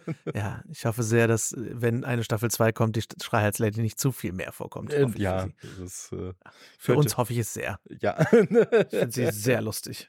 ja, auf jeden Fall. Ja, aber mit der zweiten Staffel sprichst du schon was an. Also ich muss sagen, so, so sehr ich mich natürlich auch über mehr Summer Memories freuen würde, aber ich muss sagen, mir persönlich fehlt echt die Fantasie, mir vorzustellen, was, wie, was könnte man denn in einer Staffel 2 erzählen? Also. Gar nichts. Also ganz ehrlich, so sehr ich mir das auch wünschen würde, ich hoffe einfach, dass dieser, dieses wunderbare Team einfach sich die nächste Serie ausdenkt Mhm. und die einfach dann bei uns landet. Aber das ist so eine wunderbar in sich abgeschlossene Staffel. Und es wird so oft heutzutage irgendwie ein Franchise draus gemacht und dann hier noch und da noch die Kuh gemolken, die Geldkuh. Das muss irgendwie gar nicht sein. Und die haben ja auch in äh, Kanada, ist ja eine kanadische Serie, Mhm. auch in Kanada und Amerika ziemlich viel gekämpft, um diese Serie irgendwie unter die Leute zu bringen. Das ist jetzt auch keine Serie mit riesigen Mitteln. I don't know. Ich, ich hoffe sehr, dass dieses Studio noch viele schöne Projekte machen wird und dass wir sie dann auf Deutsch machen können. Aber ich äh, glaube eigentlich nicht, dass da eine zweite Staffel kommt. Nee, Wäre sehr komisch. ja. Wenn ihr die Serie geschaut habt, wisst ihr warum. Also schaut die Serie bis zu Ende. Ja, so ist, man könnte höchstens vielleicht noch über irgendeinen Charakter ein Spin-off machen oder so. Aber wie du schon Ja. sagst, das geht dann schon wirklich sehr Richtung äh, der gemolkenen Geldkuh. Also, Ja, Ja. voll. wenn's, ich sag mal, wenn's, wenn's irgendwie künstlerisch und von der Story her, wenn, wenn Adam irgendeine Möglichkeit findet, da wirklich was Gutes draus zu machen, klar, ne, wäre ich dabei, aber ja, wie du schon sagst, ich glaube auch, dass da, dass äh, es da eher sinnvoll ist, auf das nächste coole Ding von ihm zu hoffen und äh, Yes. ich denke mal, es wird ohnehin so oder so einen ähnlichen Spirit atmen wie Summer Memories und äh, ja, damit wäre ich dann auch schon sehr, sehr happy, muss ich sagen. Voll. Ja, auf jeden Fall. Ja, und ich sag mal, diese eine mega tolle Staffel mit den 40 Folgen kann uns ja ohnehin niemand mehr nehmen. Außer Niemals. Amazon vielleicht. Aber ja, da sind wir wieder Ja. bei, der, bei der Videoaufnahme mit den Aussetzern. Ja, ich hoffe irgendwann äh, auf einen DVD-Release oder Blu-ray-Release oder sowas. Das wäre natürlich auch sehr, sehr geil. Ja, also ich drücke die Däumchen. Ich hoffe, dass ich äh, unter anderem mit unserem Gespräch halt wirklich den Leuten auch so ein bisschen äh, äh, Bock auf die Serie machen kann und zumindest ihr so ein bisschen Außenwirkung äh, verschaffen kann. Das wäre auf jeden Fall schon echt schön und ja, wie gesagt. Ja, das wäre wunderbar, weil äh, steckt, wie gesagt, sehr viel Liebe drin, unfassbar viel Arbeit, gerade vom, vom Micha, der Jason gesprochen hat und so viele andere Rollen und alle anderen auch. Es war einfach so ein tolles, es war eine große Freude, allein bei den Aufnahmen immer zuzuhören, wer, was die anderen gemacht haben und immer, oh, wer ist das? Wer spricht den? Wer Mhm. spricht die? Äh, Ganz großartig und ähm, es sind einfach so viele Ideen da drin. Ich glaube, ich habe die Serie jetzt schon dreimal gesehen oder so, weil es so witzig ist und, Mhm. und so gleichzeitig so, ja, clever. Es ist einfach nicht dumm. Es ist keine dumme Serie, das kann man einfach mal sagen. Das, ist- Genau. das ist es. Ja, und, und Micha be betont ja auch immer gerne, dass es ja an sich eine Kinderserie ist, womit er ja nicht Mhm. Unrecht hat, aber es ist ja auch einfach nochmal so viel mehr. Es hat ja einfach so, so wie ich, würde ich jetzt mal behaupten, wie jede gute Kinderserie, hat es ja auch nochmal so diese, diese Metaebene, die halt dann eher funktioniert, wenn du halt kein Kind mehr bist und wenn du Genau. bestimmte Lebenserfahrungen schon gemacht hast und auch bestimmte Lektionen, die die Kinder in der Serie lernen. Also ich sag mal, das schadet als Erwachsener ja. auch nicht, sich bestimmte Sachen nochmal bewusst zu machen oder vielleicht zum ersten Mal bewusst zu machen. Ja. Absolut, absolut. Nee. Cool. Super. Und auch dir nochmal ganz herzlichen Dank, dass du nochmal dir äh, Zeit genommen hast, um nochmal ein gerne. wenig über diese tolle Serie zu sprechen. Und natürlich auch sowieso für die, für die ursprüngliche Aufnahme auch nochmal ganz, ganz herzlichen Dank. Und äh, sag mal, sehr, sehr gerne. ich, ich kann dir. ich kann dir auf jeden Fall sagen, jedes Mal, wenn dein Name irgendwie erwähnt wird, sind die Kollegen und Kolleginnen auch nur voll des Lobes und sagen, ach, der Lars ist äh, richtig toll und ja, oh, kann ich okay. nur so, kann ich nur so bestätigen und bekräftigen. Dankeschön. Bitte, bitte. Und Vielen Dank. Ja, danke. Bis zum nächsten Mal, sage ich einfach. Ja, immer gerne, immer gerne. ich sag mal, das nächste Spiel, bei dem du Regie führst, kommt bestimmt. es kommt bestimmt. Von daher. ja. Alright. Perfekt. Dankeschön. Ciao. Danke. Ciao.